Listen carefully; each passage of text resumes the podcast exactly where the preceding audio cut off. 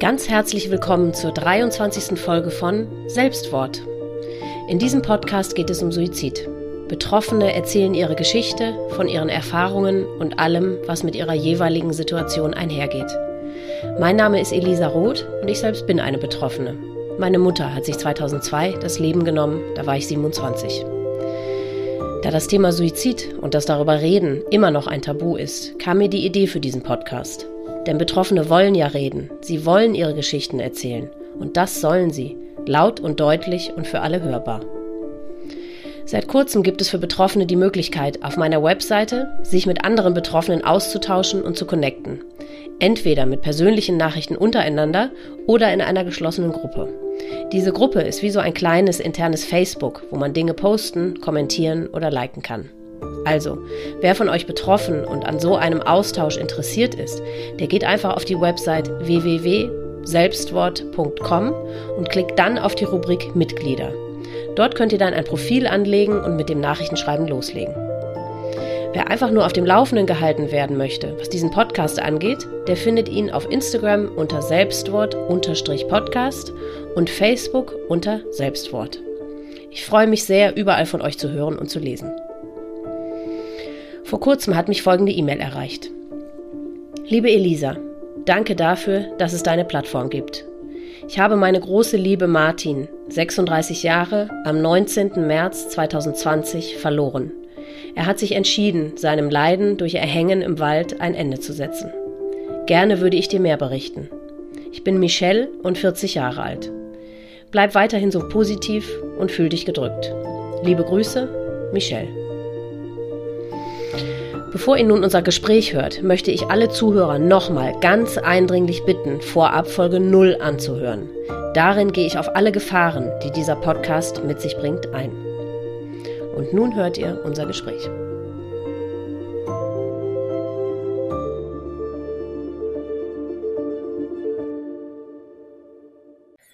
Guten Abend, liebe Michelle. Ich begrüße dich. Schön, dass wir jetzt endlich zusammengefunden haben. Hallo, liebe Elisa. Ja, das finde ich auch. ja, wir haben, wir haben gerade in der E-Mail gehört, es geht um deinen Lebensgefährten Martin. Und dann lass uns doch Martin mal ein bisschen kennenlernen. Beschreib doch mal, äh, was Martin für ein Mensch war, wie ihr euch kennengelernt habt, wie eure Beziehung war. Erzähl einfach alles, was dir zu Martin so einfällt.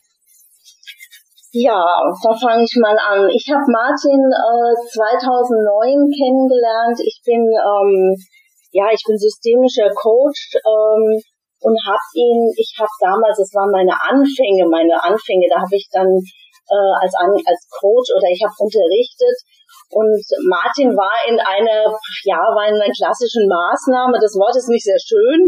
Ich war dort, war ein Bildungsträger, selbstständig und habe ähm, dort einen Kurs gegeben und habe dort Martin kennengelernt. Martin, ähm, muss ich dazu sagen, war damals ähm, ganz stark in der Drogenszene. Ähm, er war drogenabhängig. Ähm, er war auch mal heroinabhängig, hat aber selbst einen Entzug gemacht äh, da kannte ich noch nicht. Er kommt aus Stendal, aus dem Osten mhm. und ist eben 2008 ähm, nach Aschaffenburg gezogen, aus beruflichen Gründen. Mhm. Und ähm, ja, es ging in dem Kurs darum, äh, dass man ähm, seinen beruflichen Weg findet.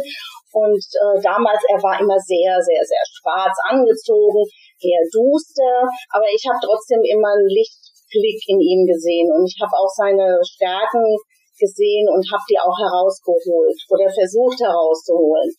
Äh, damals waren wir dann auch erst noch per Sie, aber wir haben schon von Anfang an gemerkt, dass da eine Verbindung da ist.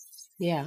Und Erzähl doch mal ganz kurz zwischendurch, sorry, dass ich unterbreche. Was macht denn ein systemischer Coach überhaupt? Ich habe davon überhaupt gar keine Ahnung. Erklär mal kurz, was du machst.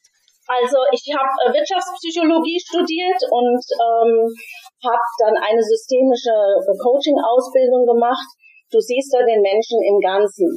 Ähm, du guckst alles, sein ganzes System, dazu gehört Familie, Freunde, ähm, äh, alles dein, dein, dein berufliches Umfeld. Und das, äh, äh, ja, das betrachtest du alles in, in, in so einem Coaching. Also bei mir kommen, zu mir kommen die Leute, die sich jetzt zum Beispiel beruflich neu orientieren wollen oder ein Burnout haben oder auch sagen, ähm, ich weiß einfach nicht mehr weiter ähm, ja, das sind so die Themen. Also ich mache auch Karrierecoaching Und mhm. äh, da schaue ich jetzt nicht nur, ich mache jetzt nicht nur schöne Bewerbungsunterlagen, sondern ich gucke halt den Menschen im Gesamten. Ja, okay. Und gucke, dass ich, wo sind seine Ressourcen und wo sind seine Stärken, wo sind auch seine Defizite und wie kann ich die äh, besser zum Vorschein bringen und stärken. Ja. Und also Martin wollte. Ja. Und Martin wollte Beratung oder Coaching in Bezug auf sein Leben oder hatte er. Nein, das, das muss man ganz ehrlich sagen. Ich, ähm, er war damals äh, beim Jobcenter und äh, er brauchte, oder die, wenn man beim Jobcenter ist, dann ist halt so nach einer gewissen Zeit, äh, kommt man dann auf dich zu und sagt so, jetzt mach mal bitte einen Kurs, damit mhm. du wieder ins Leben kommst. Und äh, so ein Kurs war das auch. Mhm. Ja, genau. Also man könnte jetzt denken, ich hätte ein Helfersyndrom, aber das war nicht so. Äh, das war einfach, das war von Anfang an eine Verbindung. Ich habe was gesehen in ihm und das habe ich bis eigentlich zu seinem Tod gesehen. Also wir waren 2009, kamen wir noch nicht zusammen. Ich war ja. damals noch in einer Beziehung. Und wir ja. haben uns dann also immer wieder getroffen. Also er hat äh, 2012, da hatte ich dann eine Trennung und dann haben wir uns zufälligerweise wieder getroffen und dann habe ich ihn besucht. Ähm, er hat ähm, in keinem schönen Umfeld gewohnt. Ähm, bei uns ist das hier in dem Ort so, wenn man als, äh, sage ich mal, als Arbeitssuchender ähm, nach Aschaffenburg kommt oder zu uns kommt, ist das, ähm, bekommt man eine Adressenliste, wo man eine Unterkunft findet. Und da war eine Unterkunft, war er untergebracht ähm, mit Männern, äh, die alle ähm, ja eine Alkoholsucht oder eine Drogensucht haben oder haben. Und also, äh, ich bin dort hingegangen und äh, weil ich fand ihn immer spannend. Ich habe wirklich, mhm. ich habe immer was, was, was, was ganz Tolles in ihm gesehen. Und mhm. ähm, dann waren wir da auch kurze Zeit zusammen. Ähm, ich sag mal, mein Umfeld fand das nicht so toll, aber ich habe da in ihm nicht nur diesen ähm, äh, drogenabhängigen äh, äh, Menschen gesehen, der war auch immer sehr gepflegt. Ähm, mhm. Ja, und das war für eine kurze Dauer. dann waren wir, sind wir wieder auseinandergekommen, ähm, weil er damals dann wieder mit seiner Ex-Freundin zusammengekommen ist, mit der er auch ein Kind hat. Und das ist ganz wichtig. Mit der hat er ein Kind. Und das Kind ist jetzt sechs Jahre alt. Mhm. So, und dann ähm, haben wir uns wieder getroffen. Wir haben uns immer wieder gesehen. Er hat auch zufälligerweise mit seiner damaligen äh, Freundin, Partnerin in derselben Straße gewohnt, wie ich jetzt wohne. Ach. Wo ich auch wieder mit ihm hing, wo er dann zu mir gezogen ist. Mhm. Also ich habe ihn da einmal gesehen, ich habe das muss er doch sein. Also ich hatte immer irgendwie ähm, Kontakt zu ihm, mit ihm. Mhm. Und ähm, ja, und dann haben wir uns 2016 auf der Straße getroffen und dann sagte er mir, dass er gerade ähm, angefangen hat, eine Ausbildung zu machen, aber das ist wieder schiefgelaufen, weil der Arbeitgeber ihn nicht angemeldet hat. Also er hatte auch immer viel, viel Pech. Aber er ist trotzdem bei diesem Arbeitgeber geblieben. Die haben Hörspiele gemacht und dort war er Cutter und hat dort ein Volontariat gemacht. Es hat ihm auch Spaß gemacht. Ich muss dazu sagen, er war hochbegabt, was Zeichnen betrifft. Ich habe dir ja. ja schon ein Bild auch geschickt, ja, eine Zeichnung Wahnsinn. geschickt. Also ja. das, da war er schon fast wie ein Genie. Ähm, ja. Genau.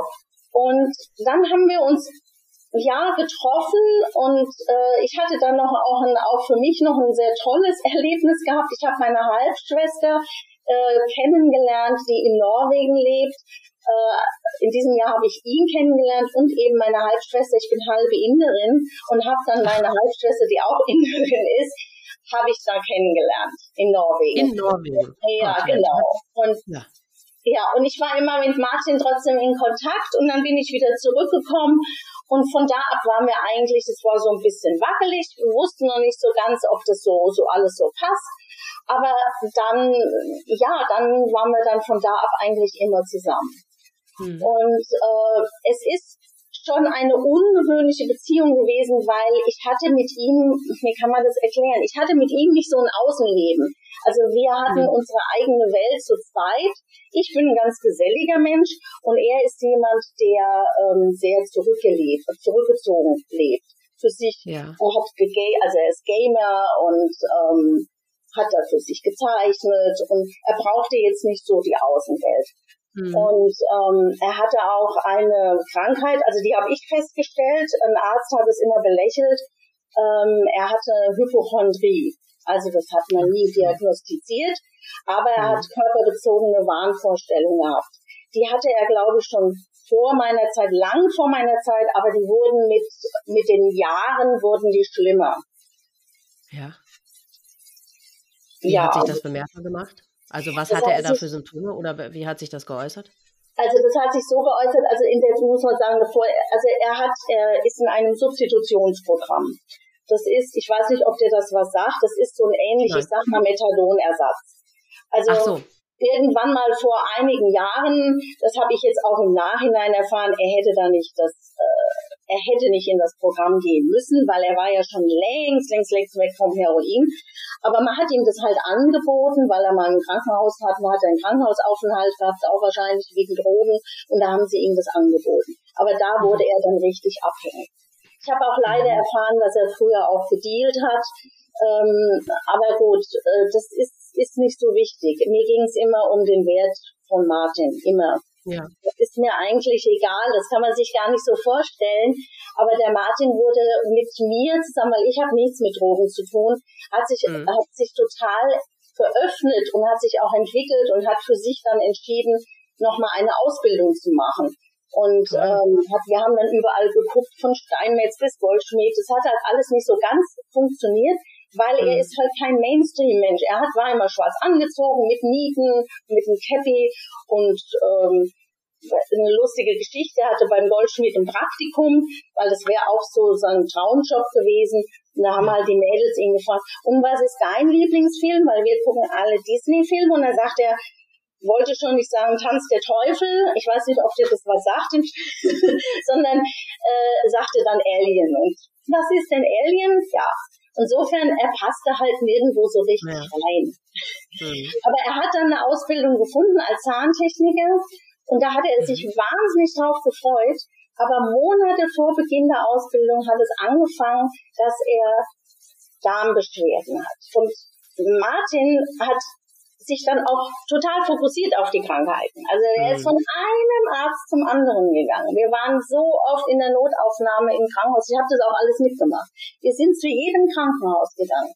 Bei den Magenschmerzen oder Darmschmerzen ist es ja dann nicht geblieben. Er hatte dann zwar Gastritis, aber dann war es wieder eine andere Krankheit. Er hatte dann funktionelle Störungen, er hatte Nervenschmerzen, und dann hatte er Gesichtsschmerzen das wurde dann immer schlimmer und schlimmer und schlimmer. Ich verkürze das ein bisschen, weil, weil ich merke, dass die Krankheit, die stand so im Vordergrund. Ähm, ich habe das alles mitgemacht, weil ich natürlich ihm auch helfen wollte. Mhm. Kurz vor der Ausbildung hat er gesagt, ich sehe doppelt, ich sehe dreifach, ich werde blind. Dann sind wir von einem Augenarzt zum anderen, wir waren in der Augenklinik und die haben dann gesagt, Sie haben nichts. Verändern Sie Ihren Lebenswandel. Das hat er schon gemacht, aber er wollte es nicht glauben. Die Rückversicherung wurde auch immer kleiner. Er hat sich immer Rückversicherung geholt. Dann hatte er MRT eins nach dem anderen gemacht. Dann haben die Ärzte schon gesagt, nee, wir können das nicht mehr machen. Da ist nichts.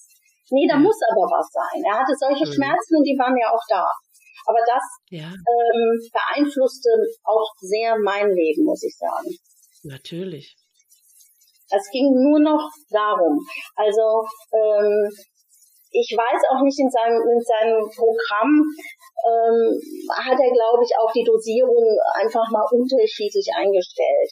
Dann hat er auch viel Cannabis geraucht, was er dann aber auch wieder mal abgelegt hat. Er hat dann gewechselt. Also er hat manchmal, das hing auch immer von seiner Stimmung ab. Und mhm. Ella Martin hatte einfach zu lange, zu lange Drogen genommen. Und ja. ähm, ich glaube, dadurch sind zum einen mal diese Wahnvorstellungen entstanden und dann auch, weil er seit über 20 Jahren seine Mutter nicht mehr gesehen hat. Oder sein, er war, ist im Heim dann aufgewachsen mit 15, mit 16, weil laut seinen Aussagen weiß er nicht warum. Er wurde halt einfach ins Heim gesteckt. So hat er mir das gesagt und er kann seine Mutter nicht verstehen und hat von da ab dann auch keinen Kontakt mehr zu seiner Mutter gehabt, laut seiner Aussage. Mhm. Ja, und dann war das so mit der Krankheit, dass das zum Schluss, dass er dann gesagt hat, also die Ausbildung hat er dann angefangen, genau, die hat er angefangen, aber dann wurde das mit diesem Doppelt- und Dreifachsehen, so wie er das beschrieben hat, wurde immer schlimmer, dass er eigentlich am zweiten Arbeitstag ähm, nicht hingegangen ist, sondern sich ins Krankenhaus einliefern lassen hat. Ja, und da wurden alle Untersuchungen gemacht, natürlich alle neurologischen Untersuchungen. Und da hat dann eben die, ähm, die Neurologin gesagt, dass er mit seinem mit seiner Dosierung, äh, dass er die runterdosieren soll und äh, dass er aber immer abhängig sein wird, aber er es mhm. schaffen wird, davon wegzukommen, aber er wird es immer im Kopf haben. Also die Abhängigkeit. Ja. Und ähm, also das war für ihn ganz schlimm und da hat er mir auch gesagt, das ist eigentlich sein einziger Rückhalt, weil ich habe immer gehofft, dass er mal irgendwann einen richtigen Entzug macht, weil das war, wäre mir wichtig gewesen, so ein kompletten, komplettes Entgiften. Aber ich glaube, ja. ich habe mir das einfach zu leicht vorgestellt. Für ihn war das halt überhaupt nicht leicht. Weil das mhm. war so sein einziger Halt, den er hatte. Natürlich ich mhm. auch. Aber das war, wenn man das gewohnt ist, ist es sehr, sehr schwer, das einfach von heute auf morgen das abzusetzen. Ja. Ja, die Ausbildung hat er dann verloren. Mhm. Sie haben ihm dann gekündigt und von da ab ging es auch bergab. Also der Martin hat sich immer als Defizit der Gesellschaft gesehen, was er auch in seinem Abschiedsbrief geschrieben hat. Mhm. Der Martin hat mhm. sich immer, immer als Opfer gesehen, auch wenn ich ihn versucht habe zu stärken. Und das hängt mhm. einfach damit zusammen, äh, ich habe ja seine Familiengeschichte aufgearbeitet. Ich habe ja jetzt Kontakt zu seiner Mutter. Sogar sein mhm. Vater äh, den er eigentlich nie richtig kennengelernt hat, hat Kontakt äh, äh zu mir aufgenommen. Ähm, das ist schon ganz schön spannend alles gewesen. Also ich habe eigentlich für ihn Frieden geschlossen mit seiner Familie. Oh, aber wie traurig, dass er das selber nicht erlebt hat, ne? Ja, das ja. ist auch traurig. Das ist, ja. das ist alles sehr traurig, weil der Martin war ein, ein, also das war für mich, das ist so, wir waren halt so zweisam, ganz, ganz, ganz ähnlich. Das war die schönste Beziehung in meinem ganzen Leben, weil er war fürsorglich, liebevoll, ähm, der hat so viel gesehen und war so empathisch. Äh, mhm. Er war auch, er hatte auch eine kleine Zwangsneurose, also es war, ich bin ja schon ein ordentlicher Mensch, aber hier war dann plötzlich alles sehr strukturiert. Äh, ich finde jetzt noch, und das ist, ähm, das, wenn ich das auch in seine anderen Geschichten, die anderen Geschichten mir anhöre, er hat überall liegen, manchmal finde ich kleine Zettelchen, da hat er dann ganz akribisch den WLAN-Schlüssel und dann äh, die Zugangsdaten für sein Handy und für mein Handy und was ich alles so halt brauche. Das stehen dann überall, finde ich, dann mal so kleine Zettelchen ganz ordentlich zusammengetackert. Ja, das hat er alles noch vorher gemacht. Hm. Hat meine Mutter übrigens ganz genau auch so. Exakt so. Ich habe auch nach ihrem Tod in ihren ganzen Schränken war auch alles lagen immer über Zettel daneben, was sie empfiehlt, was wir womit wie machen und so. Mhm. Also das gehört sicherlich auch teilweise mit zu dem Krankheitsbild dieses ja, das ist ja auch nicht normal, dieses ganz ähm, ordentliche und strukturierte und so, ne? Also bis zum gewissen Grad sicherlich, aber dieses ganz ja. zwanghafte. Mh. Ja. Also er hat schon hier auch sehr viel geputzt und gesaugt mhm. und äh, ja, er fühlte sich natürlich auch, wie hat er gesagt, in, im letzten, also da sind wir ja noch nicht so weit, aber in seinem letzten Telefonat, das ich mit ihm geführt habe, er ist jetzt zu nichts nutze. Also den Haushalt, den, den kann er ja noch machen, das ist ja noch das Einzige, was, für was er noch da ist, so ungefähr. Oh Gott. Hm. Ja, es ist äh, schlimm. Aber wir waren, wir waren das konnte sich keiner vorstellen von außen. Meine Freunde haben immer gesagt, weil ich war schon sehr unglücklich, weil es ging nur um Krankheiten. Er hat ja auch gedacht, er hätte dann MS. Also als dann die eine Krankheit abgelegt worden ist, dann wurde die schwächer, aber dann war es plötzlich MS oder ähm, wenn ich dann gesagt habe, wir müssen mal gucken, es könnte sein, dass du auch Polyneuropathien hast, dann hat er sich darüber Google, Google, ne? Mr. Google, ja, Dr. Ja, ja. Google. Also er hat Dr. sich schon Google. ausgegoogelt, also äh, weil er brauchte immer irgendwie eine Rückversicherung. Und ein befreundeter mhm. Arzt von meinem Papa, der ist auch Arzt, der hat dann gesagt, und das wusste ich nicht, der hat zu ihm gesagt, er sollte auf jeden Fall, äh, es sei psychosomatisch, er musste in eine Klinik. Aber das wollte er nicht hören, weil ich nicht wusste, weil er mir das nie erzählt hat, dass er wohl mal mit 13 in der Jugendpsychiatrie oben im Osten war. Das hat mir seine Mutter erzählt. Warum und weshalb, das konnte sie mir aber auch nicht erklären. Das ist alles ein bisschen, mhm. ja. bisschen geheimnisvoll, wo ich ja. nicht noch nicht so dahinter gestiegen bin. Ähm,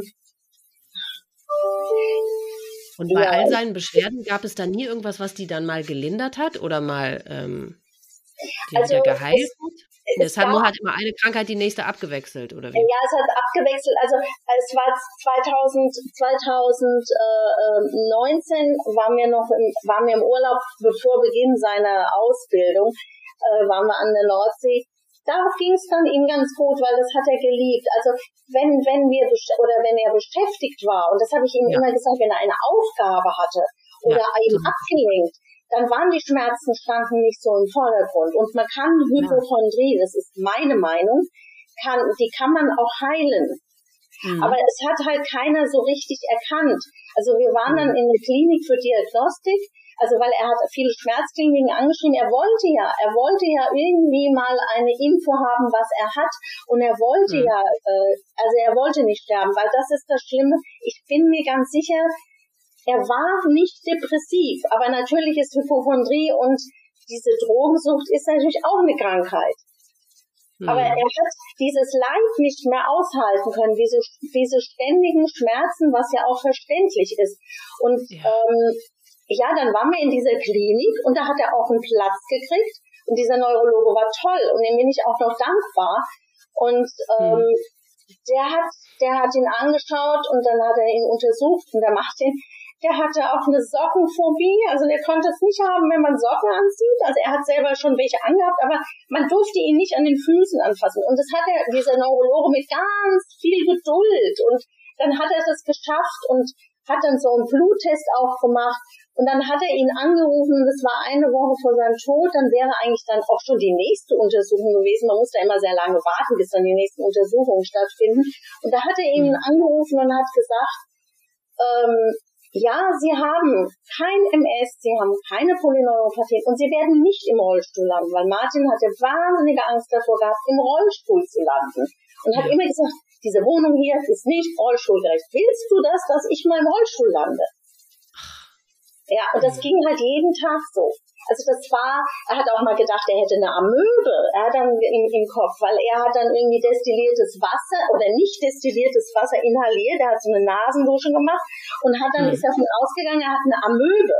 Und hat dann meine Mutter dann, meine Mutter ist so eine ganz direkte Person, hat gesagt, so, jetzt gehen wir mal in die Apotheke und die wird dir schon sagen, dass du keine Amöbe hast. Also, ja, das ist, das klingt so ein bisschen lustig für Außenstehende, es war aber wirklich verzweifelt. Nee. das aber ist ich habe diesen Menschen so geliebt, dass ich ihn in, in, jeder, in jeder Lage wirklich unterstützt habe, aber nicht mehr gemerkt habe, dass ich ähm, selber, das war für mich nämlich selber kräftezehrend. Also ich habe dann oft meinen Job stehen lassen. Es ging auch. Ich bin ja selbstständig gewesen. Im Moment bin ich es gerade nicht, zum Glück. Ähm, und äh, bin dann mit ihm auch ins Krankenhaus gefahren. Wie oft ich im Krankenhaus war. Das kann man sich gar nicht vorstellen. Ja. Und es fing morgens an, ging abends gingen wir damit ins Bett. Und äh, ich kann, ich merke, wenn ich das jetzt hier so erzähle, dass ich gar nicht mehr als kann, ich kann dir gar nicht mehr sagen, was, was wir noch schöne Dinge gemacht haben, weil es ging dann wirklich nur noch um diese Krankheiten und um seine Schmerzen. Mhm. Und ähm, das finde ich halt so schade. Und er fing dann auch an, ich habe dann gesagt, mach, zeichne doch mal wieder. Und er fing dann auch an, so im Oktober fing er dann an zu zeichnen, wunderschöne Zeichnungen. Ähm, er fing an, ich habe gesagt, er soll mal für mich ein Logo machen, dann fing das eigentlich damit an. Und dann hatte er, ach, der hatte, ich weiß gar nicht, ich glaube, ich habe 20 Zeichnungen. Der hat dann acht Stunden gezeichnet und er hat so filigran gezeichnet. Ich habe da Zeichnungen, da wirst du staunen, wenn du die sehen würdest. Also das ist, ich habe immer gesagt, du kannst Illustrator werden, mach doch was. Aber es, es haderte immer am Umsetzen. Ich habe mir dann, ich kann halt auch nicht sein, ich mache mir da manchmal Vorwürfe, aber es kann ja nicht sein, dass ich ihn sein, sein ganzes Leben gestalte. Nein. Dafür bist du nicht verantwortlich, ja. Mhm. Aber das ist ja wirklich erstaunlich. Also zum einen, ich meine, solche, von solchen Menschen hört man ja immer wieder, die wirklich als ihr Lebensinhalt irgendeine Krankheit haben. Ne? Das ist so, das sind so wie so zwei Personen, die Krankheit und ich. Also das ist so deren Lebensinhalt. Und wie du ja das auch bestätigst, ne? wenn er beschäftigt war oder eine andere Beschäftigung hatte, dann war das nebensächlich. Ne?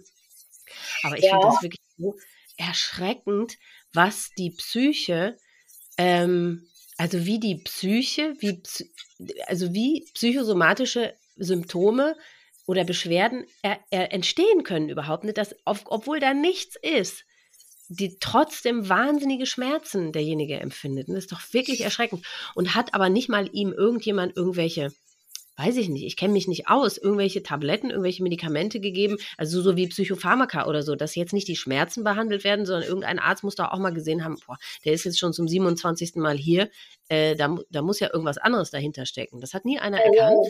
Ja, also man muss eins dazu sagen, Martin war hochintelligent. Und mhm. ich habe zu Martin gesagt, also zu seinem Hausarzt komischerweise, da durfte ich ja nie mit, weil ich bin ja immer auch sehr direkt und hätte dann auch mal was gesagt.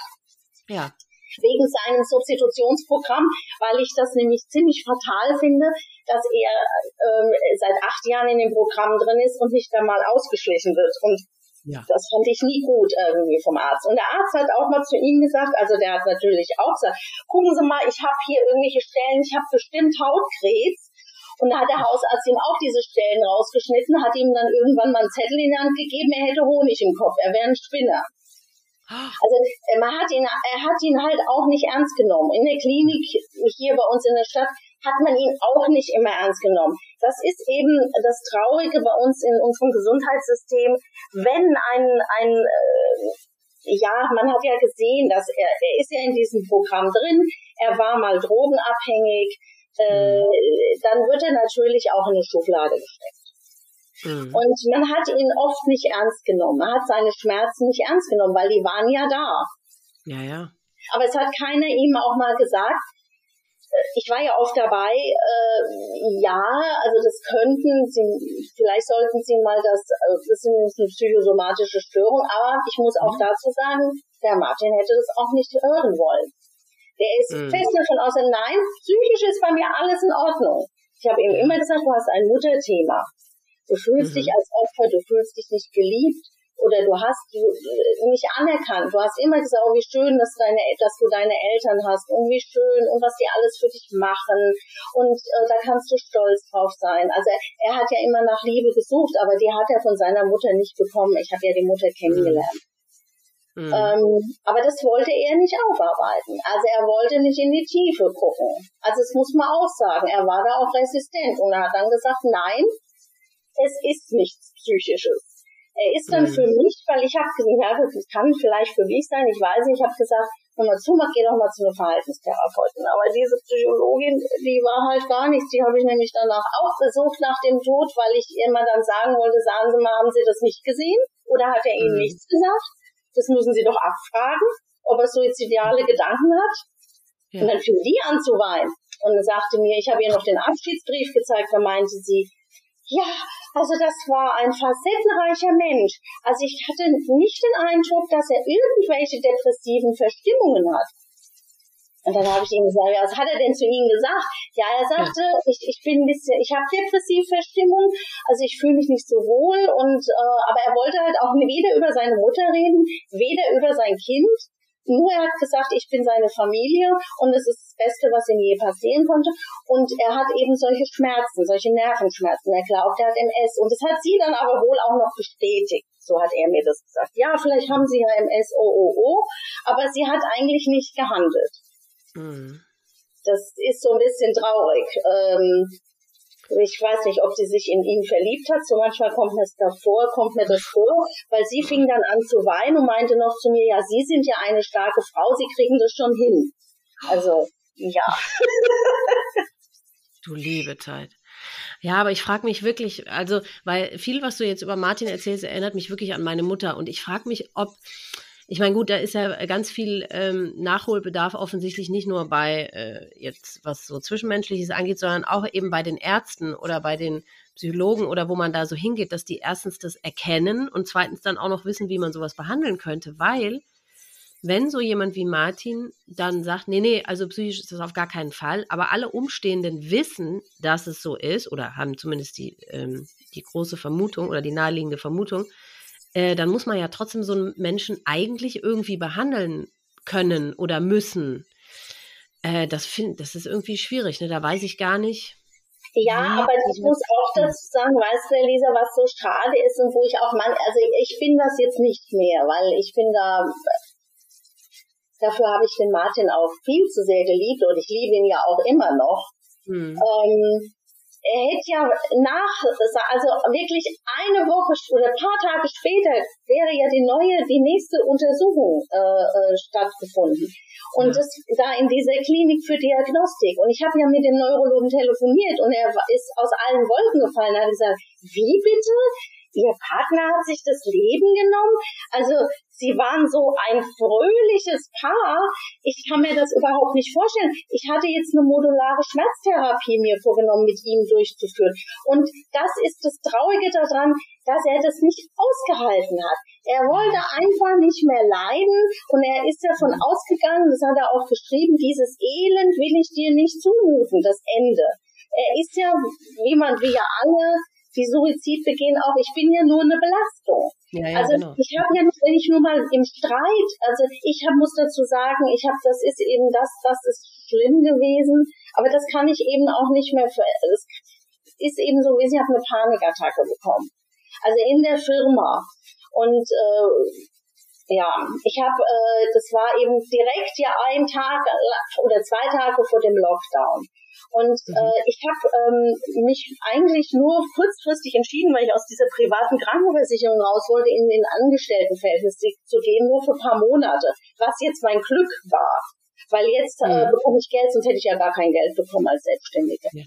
Und ähm, da hieß es, hat unser Chef gesagt, also alle, die noch in der Probezeit stehen, könnte sein, dass die jetzt ihren Job verlieren. Und das war für mich zu viel, weil vorher hat der Martin sich selber geschlagen an dem Tag, um sich selber nochmal zu spüren, ist mit dem Kopf auf die Tischplatte, äh, hat sich jetzt nicht verletzt. Aber das mhm. war so, ja, das war so schlimm für mich, dass ich auf, auf ich habe wirklich mit beiden Händen aufs Bett geschlagen, habe gesagt, mir reicht's jetzt, Martin. Ich kann das mhm. wirklich auch nicht mehr hören. Jeden Tag hast du MS und abends gehst du auch damit ins Bett. Also mhm. Ich war halt so verzweifelt. Und mhm. dann bin ich in der Firma zusammengebrochen. Das ist mir noch nie passiert. Ich hatte eine richtige Panikattacke. Ich habe da geschrien und haben mich alle da getröstet und haben mich da beruhigt. Ja. Und äh, dann kam auch ein Freund von mir, der jetzt nicht mehr mein Freund ist, äh, der auch dort mit mir gearbeitet hat und auch den Martin kennt. Der hat mit mir gesprochen an dem Tag, naja, und dann bin ich nach Hause und habe dann zu Martin gesagt, du Martin, wenn ich jetzt den Job verliere, und ich weiß noch, er stand dann bei uns im Flur, dann, äh, dann musst du dich mal um uns kümmern. Das ist mir so rausgerutscht. Das hatte ich noch nie gesagt, weil ich habe immer die Verantwortung übernommen. Ja. Also, aber ich habe dann irgendwie so gefühlt, so jetzt musst du mal. Ja.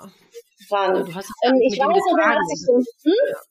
Ja, du hast das ja alles mit ihm getragen oder für ihn getragen. Und natürlich ist das eine Wahnsinns Kraftanstrengung. Also ich kann dich da total gut verstehen. Also ja, da machst du dir hoffentlich keine Vorwürfe, dass du das gesagt hast. Nee, das mache ich nicht mehr, aber die habe ich mir dann natürlich mal, weil ich sehe noch sein Gesicht vor mir. Er, er, war so, er war ja auch so ein ganz sensibler und ein feingliedriger und dann hat er sich mhm. da auf den Stuhl gesetzt und war total geschockt, weil er wollte immer das Beste für mich.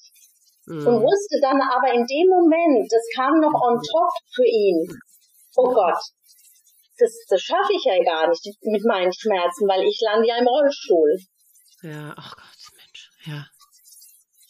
Und dann waren und auch von der Diagnose, dass er keine MS hat, hat er sich nicht überzeugen lassen. Also obwohl Nein, die Ärzte nicht.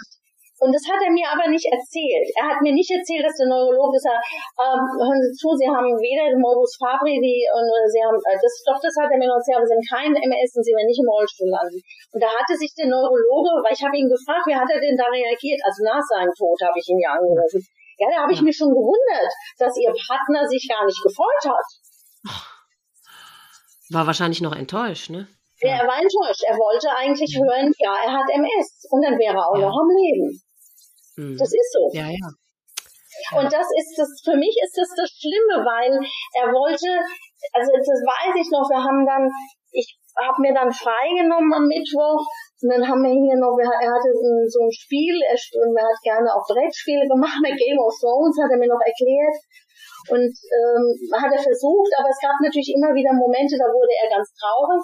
Und dann, dann habe ich, ich habe nicht einen Filmriss, ich weiß das noch alles. Er hat ja auch mir, also Nachrichten, immer Nachrichten geschrieben. Also vor, weit noch vor Wochen vor seinem Tod, dass er mir geschrieben hat, ich habe eine Weiterbildung gemacht zum Burnout-Berater und da hat er mir am 1. Februar noch geschrieben, Mensch, da ist was in meinem Kopf, ich, ich habe ja das Glück, dass ich mit dir zusammen sein kann. Ich möchte mit dir glücklich sein, aber da ist irgendwas im Kopf, das sagt, ich fress dich auf. Und das kann ich nicht mehr aufhalten. Und mhm. so gern ich das auch möchte. Und er hat auch gesagt, du weißt, wie, wie, was ich für ein Genussmensch bin und ich möchte so gern das Leben genießen. Aber das, das frisst mich da alles auf. Mhm. Und er hatte am 1. Februar hat er sich auch schon seinen Sterbeort angeguckt. Oder am 2. Februar, weil das ist nämlich auch noch der Geburtstag von seinem Sohn. Ja.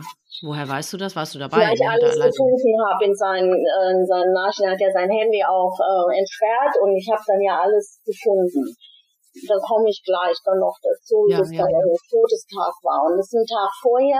Also dieses hätte, hätte er dann auch gesagt, ich hätte dir so gern noch die Küche gestrichen, weil wir haben im Januar 2020 haben wir hier alles gestrichen bis auf die Küche, weil wir eine neue Küche haben wollten. Da hat er noch gezeichnet, die Küche. Und ich mhm. bin aber dieses hätte, und da sage ich, wieso hätte? Äh, das können wir doch noch machen.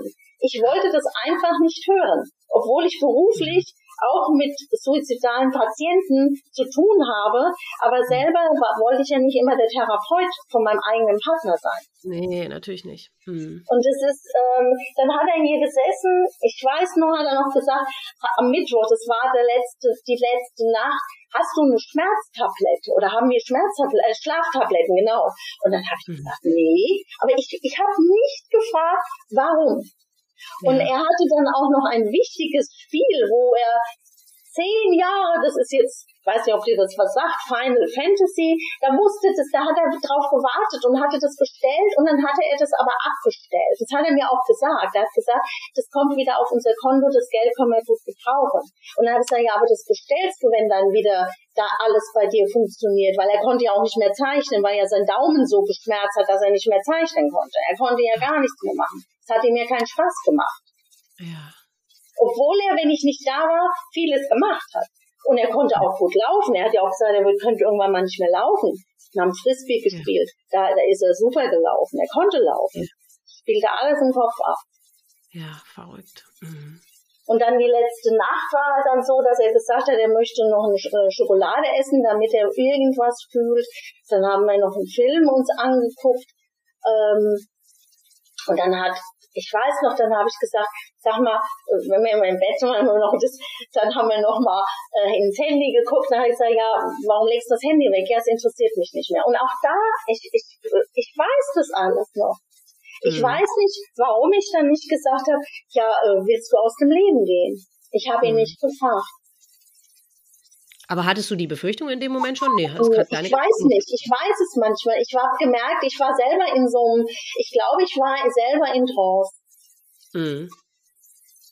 Also ich weiß alles noch, ich kann dir ja alles erzählen, aber ich ja. war trotzdem in Trance. Ich war nicht mehr handlungsfähig. Nee. Was ich vorher war. Und das war alles vorbei. Und ähm, er hat mir noch am seinen Todestag das weiß ich, guckte er mich so an. Also was ich festgestellt habe, seine Augen wurden auch immer kleiner. Also er hatte wunderschöne große blaue Augen und die waren, ja. wurden auch immer kleiner. Er hatte auch immer so einen verkniffenen Mund. Das wurde auch schlimmer. Also irgendwie, man hat es ihm angemerkt, es ging ihm halt überhaupt nicht gut. Mhm. Und wenn, auch wenn ich mal geweint habe, das hat er sofort bemerkt und hat mir dann drei Nachrichten und hat mich versucht anzurufen, hat gesagt, ich sehe deine Tränen und ich weiß, dass ich für dich eine Belastung bin. Aber jetzt, jetzt ist es eine Belastung. Es war damals keine Belastung. Natürlich war es belastend, mhm. aber ich wünschte mir natürlich, dass er jetzt noch da wäre, weil jetzt habe ich eine Belastung. Mhm. Ja, klar. Und dann hat er noch an seinem Todestag morgens, ich bin dann nämlich arbeiten gegangen, weil das war nämlich, da musste ich noch mal meine ganzen Sachen holen, weil wir dann Homeoffice machen sollten. Und da hat er zu mir mir einen Artikel gezeigt, Depression und Suizid. Und dann sagte ich noch zu ihm, du, hier steht aber auch Suizid. Äh, hast du das gelesen? Nee, das habe ich gar nicht gesehen. Das interessiert mich nicht. Mich interessiert nur das ähm, eine Artikel über Depression. Ja. Tja. Und dann bist du zur Arbeit gegangen? Und dann bin ich zur Arbeit gegangen und ähm, ich hatte dann eine neue Kollegin bekommen und wir haben öfter mal telefoniert, der Martin und ich. Und ich weiß noch die Uhrzeit um Viertel, er hat mir noch vorher geschrieben, ähm, äh, jeder Mann könnte glücklich sein, dich als äh, Freundin, als Partnerin zu haben, weil ich halt auch ja, weil ich auch so aufopfern bin und ähm, weil ich so da bin und das Tollste und überhaupt, er hat mir da noch eine Liebeserklärung gemacht. Aber in dem Stress, den wir da auch da in dem Büro hatten, äh, habe ich das nicht so richtig äh, wahrgenommen, aber wir haben telefoniert und dann habe ich ihn gefragt, wie geht's dir denn jetzt gerade? Und dann sagte er, ach, frag nicht, ich bin ja, wie habe ich gesagt, ein Lappedudel und äh, kann ja eigentlich nur noch den Haushalt machen. Und ich, ich, ich, ich werde mir jetzt einen Job suchen. Und dann habe ich gesagt, naja, ist ein bisschen schwierig jetzt mit Lockdown und so, glaube ich. Da wusste ja noch keiner, wie was da auf uns zukommt. Ja. Das war ja genau wirklich vor einem Jahr.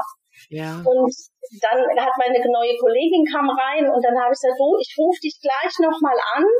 Äh, meine neue Kollegin, die hat ein paar Fragen. Und dann hatten wir da so viele Probleme mit Umstellen von Telefon und, und, und, dass ich ihn nicht sofort angerufen habe. Und das, ja, in der Zeit hat er hier noch alles geregelt, denke ich mir, und hat sich dann, ja, ich kam dann um, ich habe ihn dann immer wieder angerufen, ich komme, und dann habe ich ihn nicht erreicht, und dann habe ich schon mir Sorgen gemacht, und dann kam ich, ich weiß noch so, ich weiß nicht, um halb zwei, zwei, kam ich rein, und dann lag hier sein Handy, sein Schlüssel und seine EC-Karte. Und dann wusste ich schon, dass er nicht einfach nur abgehauen ist, sondern da wusste ich, dass was passiert ist. Und dann bin ich rüber zu meinem, äh, auch ein Freund von mir, das sind meine Nachbarn direkt gegenüber, der war dann da und dann habe ich geweint, habe gesagt, da ist irgendwas passiert, wir müssen zur Polizei.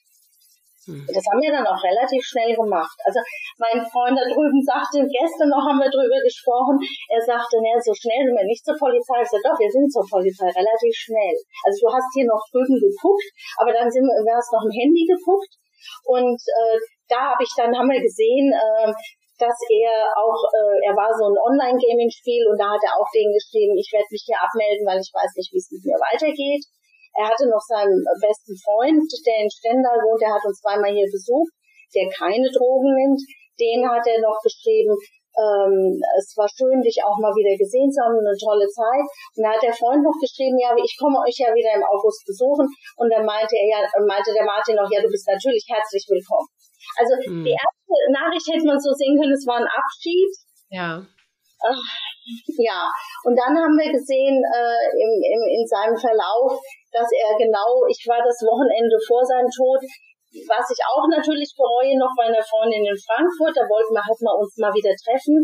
Und an diesem Wochenende hat er sich genau beschäftigt, wie man sich am besten erhängt. Damit es auch wirklich, ja, damit es auch sicher ist, weil er war ja so ein Perfektionist. Mhm. Und ähm, ja, dann sind wir zur Polizei und äh, dann habe ich halt erzählt seine Kontakte, dass er da unten mal gewohnt hat, da in dieser Unterkunft, von der ich vorhin erzählt habe, von seiner Ex, dass er ein Kind hat. Dann haben die gesagt, oder oh, ist er vielleicht dort? Da habe ich gesagt, mit Sicherheit nicht. Und sonst gab es ja keine Kontakte. Hm. Und ähm, Mutter habe ich gesagt, kenne ich nicht. Die hatten sie ja dann ausfindig gemacht beziehungsweise äh, ja, und dann ähm, sind wir erstmal wieder nach Hause. Ich war völlig beunruhigt, ist ja klar.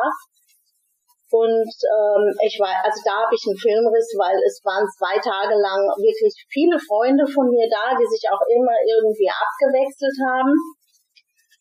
Ähm, und dann kam an dem Tag auch nochmal die Polizei nach, also späten Nachmittag und hat alles durchsucht. Also aber nur seine Sachen. Nur seine Sachen.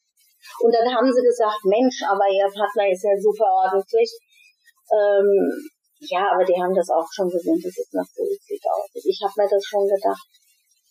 Also was sie nicht entdeckt haben, das habe ich im Nachhinein entdeckt. Wir hatten in unserem Schlafzimmer äh, zwei Riesenmesser. Also ich wusste, dass Martin sich ganz gut mit Gewehren und äh, Messern aus. Er saß übrigens auch mal ein halbes Jahr im Gefängnis, also mit als 18, 19, 20-Jähriger, ich weiß aber nicht warum. Das hat er mir nie erzählt. Habe ich auch leider nie rausgefunden. Ja. Aber es war kein brutaler Mensch, ne? überhaupt nicht. Mhm. Aber äh, auf jeden Fall, diese Messer haben sie nicht entdeckt. Da bin ich auch ganz froh drum. Ja. Und dann waren meine Freundinnen da und da habe ich auch noch mal viel erlebt. Ich hatte wieder das Gefühl, ich bin die Starke, weil ich habe eine Freundin, da hat sich der Vater vor sechs Jahren das Leben genommen. Da kamen also die Geschichten, da die eine, da ist der Vater auch an Depression, an Leberzirrhose gestorben. Also da kamen die ganzen eigenen Geschichten von meinen Freunden alle noch mal hoch, so dass die auch alle immer nur geweint haben dass ich mir gedacht habe, oh Gott, ich habe gesagt in dem Moment, ich weiß es noch, ich habe gemerkt, die Seele von Martin geht raus. Ich habe das genau vor Augen gesehen. Da haben wir ihn noch nicht, da hat man ihn noch nicht gefunden. Ja. Und ich habe dann zu allen gesagt, also wenn der Martin gestorben ist, dann ziehe ich nach Kanada. Wandere ich aus nach Kanada, weil ich dort einen Cousin habe. Und äh, ich war auch recht ruhig, merkwürdigerweise. Also mein Außen herum war alles viel unruhiger. Ja. Die wollten mich schon in die Klinik stecken, obwohl ich überhaupt nichts gemacht habe. Ja. Also die, die hatten alle Angst, die haben alle Angst gehabt, dass sie mit, dem, mit der ganzen Situation nicht zurechtkommen. Mhm. Ja, und dann habe ich, äh, hat eine Freundin, es war donnerstags, äh, hat eine Freundin äh, von mir hat bei mir übernachtet. Das war dann ganz gut. Mhm. Und dann habe ich, hab ich geschlafen und im Traum habe ich irgendwie an Martin gedacht und bin um vier oder um halb fünf aufgewacht und wusste ganz genau, wo sein Abschiedsbrief ist. Obwohl ich davor überhaupt nicht dran gedacht habe. Den habe ich dann im Regal gefunden. In so einem Leitordner, so einem schmalen, ein Heftchen hat er das, habe ich gefunden. Direkt. Ja. Und es war ein sechs Seiten langer, wunder, schöner Abschiedsbrief, für den ich auch dankbar bin, dass er mir das geschrieben hat, den er mir geschrieben hat. Also das war wirklich, ja, er fühlt sich als Defizit der Gesellschaft und sowas braucht man auch nicht. Und er hat natürlich auch auf das Gesundheitssystem geschrieben, dass er sich immer belächelt gefühlt hat. Und mhm. dass es aber mit mir die schönste Zeit seines Lebens gewesen ist. Und dafür, da ist er so dankbar dafür. Wenn ich nicht gewesen wäre, dann wüsste er nicht, ob er noch da wäre. Mhm. Also hatte er schon vorher Suizidgedanken, denke ja. ich mal. Ja.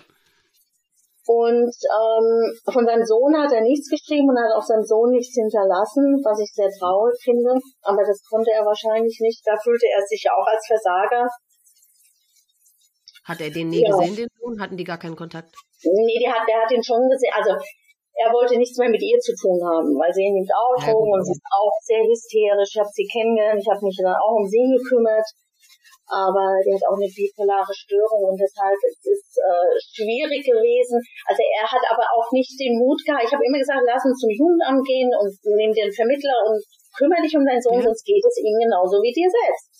Ja. Du bist auch ein Vater, also mit ja. Stiefvater aufgewachsen.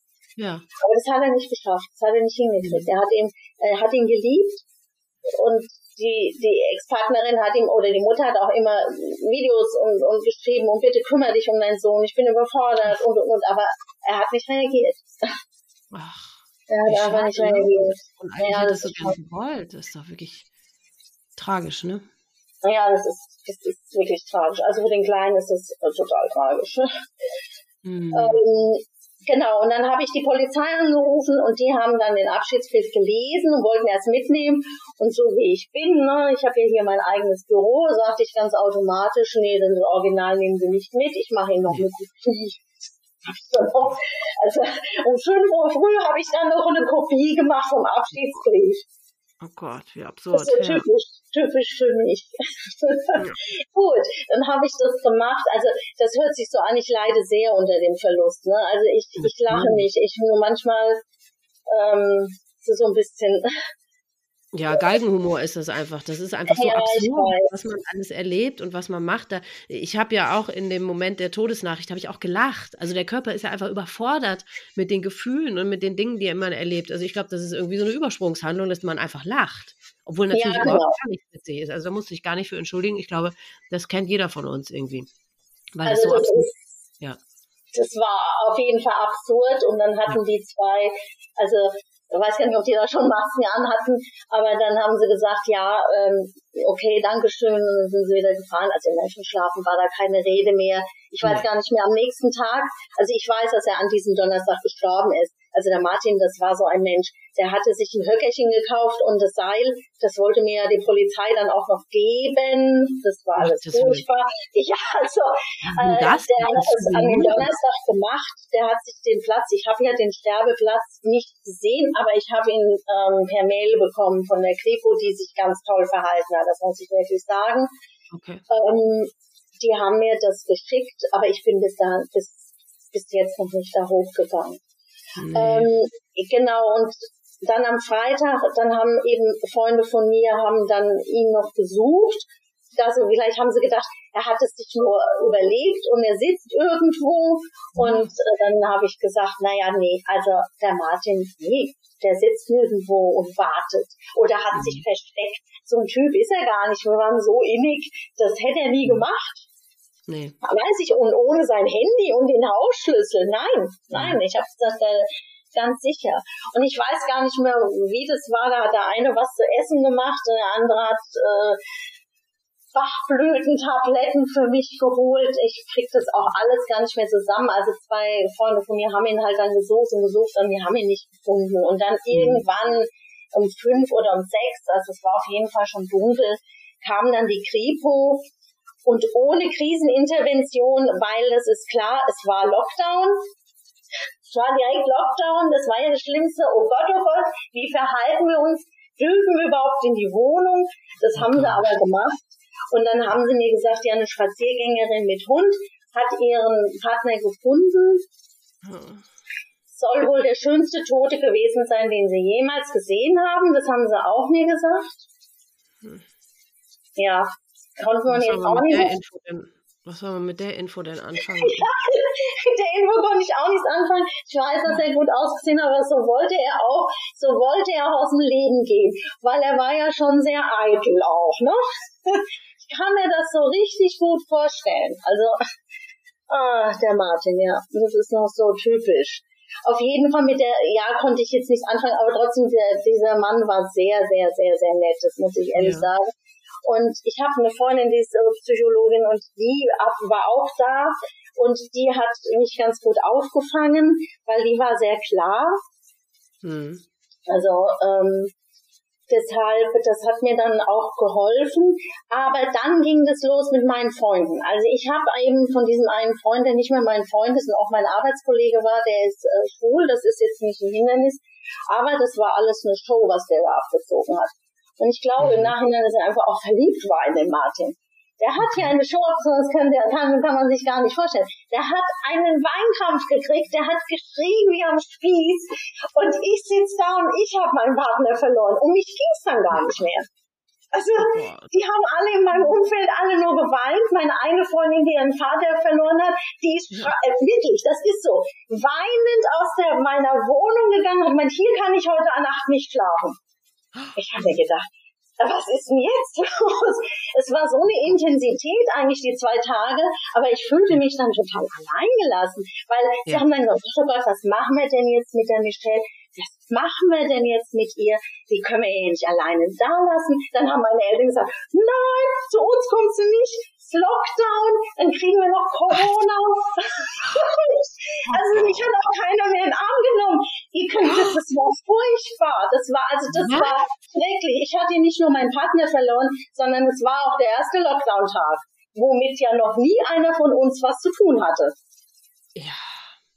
Ja, aber gerade deswegen hätte ich jetzt gedacht, ja, da hat man noch nicht so, da gab es noch nicht so die Sterbezahl, also die Todeszahlen, nee. noch gar nicht so viel. Und trotzdem hatten die da schon so eine Angst. Also ja, bitte, also ich würde da wirklich in dem Fall, das hat mich gewundert. Das hat mir nämlich gestern eben mein Freund gesagt, ich meine, deine Eltern haben da so komisch reagiert, weil meine Eltern sind eigentlich ganz cool. Also ich habe überhaupt weiß, wusste ich gar nicht mehr.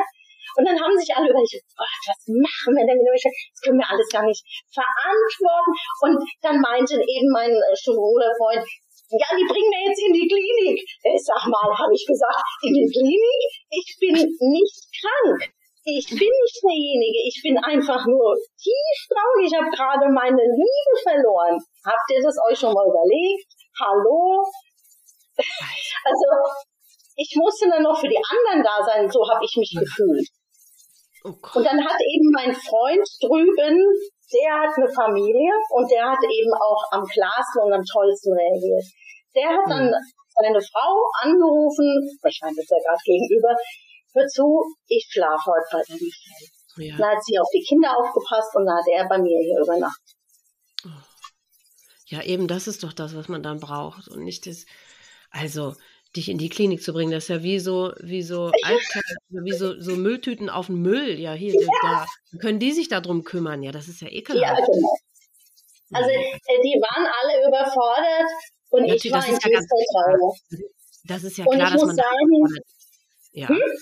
Was das ist ja klar, dass man da überfordert ist als Freund und als äh, äh, Familie und so, das ist ja klar. Aber ich meine, dass da, wir können unsere Botschaft ja nicht oft genug wiederholen. Ey, selbst wenn die überfordert sind und selbst wenn die nicht wissen, was sie sagen sollen, einfach da bleiben und vor allem die Klappe halten. Einfach zuhören und da sein. Das ist doch das Allerwichtigste. Hört man ja jetzt wieder an deiner Geschichte. Also das zerreißt mir das Herz. Es ist ja unglaublich, was, was, also obendrein noch sich mit dieser Scheiße dann auseinandersetzen zu müssen. Also es tut mir wirklich total leid, dass, dass du da Also so das ist mein, mein allerschlimmstes Jahr gewesen. Also ich hm. bin gestärkt da rausgegangen, weil es ging ja dann weiter. Es war ja dann, also ich habe alles irgendwie gemacht. Ich mein, mein Freund hat mich dann zu meinen Eltern gebracht, aber mein Vater, der ist ja auch Arzt. Und das ist bis heute noch. Er hat mir auch nicht an dem ersten Todestag dann geschrieben. Er hat gesagt, das ist halt ein Naturwissenschaftler, ein Tag Trauer reicht. Was? Ja. Und ich kam damit überhaupt nicht klar. Ich saß dann, ich war dann, hatte mein eigenes Zimmer. Ich habe nur geweint. Ich habe alles angerufen. Ich habe äh, den Neurologen angerufen, sein Hausarzt, seine Psychologin. Ich habe alles irgendwie versucht zu regeln. Ähm, ja. Ich habe dann das, äh, ich weiß gar nicht mehr, wie das dann war. Wir haben, ich genau, ich bin dann noch zur Polizei, ich musste dann zur Polizei. Dann musste ich dieses, so, wollten die mir dieses Höckerchen da geben. Ich gesagt, ich will nichts haben von den Sachen. Dann haben sie mir seinen Rucksack halt gegeben und das, was noch in dem Rucksack drin war, alles mit Abstand zwei Meter Abstand in einer riesen Papiertüte haben sie mir da, war da sein Rucksack drin und noch seine Apfelsaftflasche. Ich habe gedacht, das war alles wie im Film. Dann bin ich mit meinem Vater zum Beerdigungsinstitut, weil äh, ich hatte da noch nicht Kontakt zu seiner Mutter, weil ich dann mhm. gedacht habe, oh Mann, jetzt muss ich natürlich auf die Beerdigung bezahlen. Er hat ja auch nicht viel Geld gehabt, also es muss ja irgendwas passieren. Dann haben meine Eltern wirklich netterweise, wir haben so einen Friedwald da in dem Ort und da haben mhm. sie äh, einen Platz ihm gegeben. Und mhm. das war schon mal sehr gut. Aber dann bin ich zum Beerdigungsinstitut und ich konnte mich ja nicht mehr von ihm verabschieden, weil es war ja Lockdown. Und ich konnte Moment, halt nicht. Ja, Moment, man kann sich nicht mal von einem Toten verabschieden? Wegen, Nein. wegen Corona? Ja. Was? Es war wirklich, es war wirklich so. Ich, ich war so traurig. Nein, das geht nicht. Die waren ja alle überfordert. Ich, wir saßen da bei dem Beerdigungsinstitut, mein Vater und ich, und saßen dann im Vorgarten mit zwei, drei Meter Abstand und die sagte nur, ja, bitte bringen Sie seine Klamotten, äh, Unterhose, seine Lieblingshose und sein Shirt. Okay, okay, habe ich dann noch die Sachen dann geholt und dann äh, ging es halt darum, äh, ja, ich habe halt dann gesagt, okay, verbrennen. Ich wusste auch nicht, wie mir geschieht. Ja, also natürlich. dann hat irgendwie in dem Moment noch mein Vater gesagt, okay, wir übernehmen die Beerdigung, Beerdigungskosten. Und das hat ja alles draußen stattgefunden. Also ich war völlig überfordert. Ja, aber hättest du denn, hat sich dir denn die Frage gestellt, ob du ihn noch mal sehen möchtest? Also das war das jetzt wegen. Ich, doch, hab ich. Ich wollte ihn sehen. Ja. Dann hat die mir, jetzt halte dich fest, ich weiß, ich krieg ja manchmal die Tage auch nicht mehr zusammen. Die hat mir von ja. der Beerdigung What's, per WhatsApp Totenbilder geschickt. Was? es, ja, die hat mir per WhatsApp, hat die mir dann die, die Totenbilder von ihm geschickt, er da im Sarg lag. Das heißt, du hast ihn selber, du durftest nicht zu ihm in den Raum. Ich durfte nicht zu ihm, ich habe nur die WhatsApp-Bilder bekommen. Warum durftest du da nicht rein? Weil er könnte ja Corona haben und ich könnte mich ja anstecken. Was? ja, ist wirklich so. Ich durfte also da nicht hin. Bescheuerteres habe ich in meinem Leben noch nie. Ja, ich bin ja, ich bin ja auch hier in Bayern, ne? Von einem Toten Also ich meine, äh, äh, oh, mir fällt überhaupt ja. gar nichts mehr ein. Und da hättest du noch so sehr sagen können, äh, ich meine, wie hast du reagiert? Hast du das einfach so hingenommen? Hast du gesagt, ja gut, sehe ich ein, dann machen wir das nicht? Ich hatte keine Kraft mehr. Nee. Ich hatte keine Kraft mehr. Also ich hatte auch irgendwie das Gefühl, also das ist bis heute noch so. Meine Trauer ist nicht anerkannt. So fühle ich mich. Meine Trauer mhm. wird überhaupt nicht anerkannt. Das liegt vielleicht an meinem Typ, ich weiß es nicht. Ich habe mhm. das Gefühl, ähm, ich bin da komplett alleine mit meiner Trauer. Ja. Also das ist, das ist ja schon nach vier Wochen hatte schon ein Bekannter zu mir gesagt, wie ist die Trauer? Du trauerst immer noch und dann auch noch um so einen. Das war doch mal ein Junkie. Und das ist, das ist für mich ganz, ganz schlimm. Also, weil, äh, weil er halt vielleicht nicht den Stellenwert in der Gesellschaft hatte, ich sage das in Anführungszeichen, ähm, mhm. Ich habe keine Ahnung. Wäre er jetzt, äh, hätte er vielleicht einen tollen Job gehabt bei manchen Leuten und äh, hätte jetzt absolut im Leben gestanden, hätte jetzt Krebs gehabt, dann würde man meine Trauer anerkennen. Aber so, guck mal, was er dir alles angetan hat. Der war ja immer, hat er immer von seinen Krankheiten gesprochen, was drunter gelitten. Sei froh, so kam auch so, manchmal kommt es so durch die Blume. Wo sollte, hätte das noch hingeführt? Mhm. Ähm, ja, aber ich habe einen geliebten Menschen verloren. Es kommen auch so, ja, ihr wart ja nur vier Jahre zusammen. Also, das, also meine Trauer ist bis heute nicht anerkannt und ich kann mich noch dran erinnern, du hast es gesagt, deinen Freunden, dass sie dich immer an den Todestag erinnern sollen. Ich denke an dich. Ich habe das einer Freundin geschrieben auch oder gesagt. Ja. ja, sie konnte mit ihm nichts anfangen, aber es ging um mich und ja, genau. mein Mut, den Todestag, ja, da hat mir keiner geschrieben. Also ich habe eine Freundin, die hat mich den ganzen Tag begleitet. Ich hatte natürlich schon jemanden. Und meine Mutter hat mir später geschrieben, weil sie gedacht hat, ich hätte keinen Urlaub. Ich hatte mich einen Tag vorher mit ihr getroffen, die wusste das. Mhm. Aber meine Mutter hat schon immer zu mir gehalten und hat sich um mich gekümmert. Das muss ich sagen. Mhm. So wie sie es halt auch konnte. Ja. Aber meine Trauer ist nicht anerkannt. Nee. Ja, und das also, ist wirklich auch so eine ganz wichtige Botschaft. Also die Leute sollen doch einfach mal ihre eigenen Befindlichkeiten und ihre eigenen Meinungen und ihre Sicht der Dinge und so einfach mal in der Tasche stecken lassen. Ja, eben, es geht um dich und es geht um deinen Verlust. Und es ist scheißegal, ob die jetzt denken, dass du jetzt schon lang genug getraut hast oder dass der irgendwie, der war ja ein Drogensüchtiger und so. Das interessiert ja niemanden. Es geht um dich und deine Trauer. Und das finde ich wirklich ekelhaft, wenn die Leute immer ihre eigenen Maßstäbe so äh, und ihre eigenen Sicht der Dinge da so anwenden. Ne? Das geht nicht. Jeder äh, äh, trauert auf seine ganz eigene Art und Weise und scheißegal, wie lange das dauert. Das hat einfach jeder zu akzeptieren und äh, seine eigene beschissene Meinung einfach zurückzuhalten. Ne? Das macht mich echt sauer.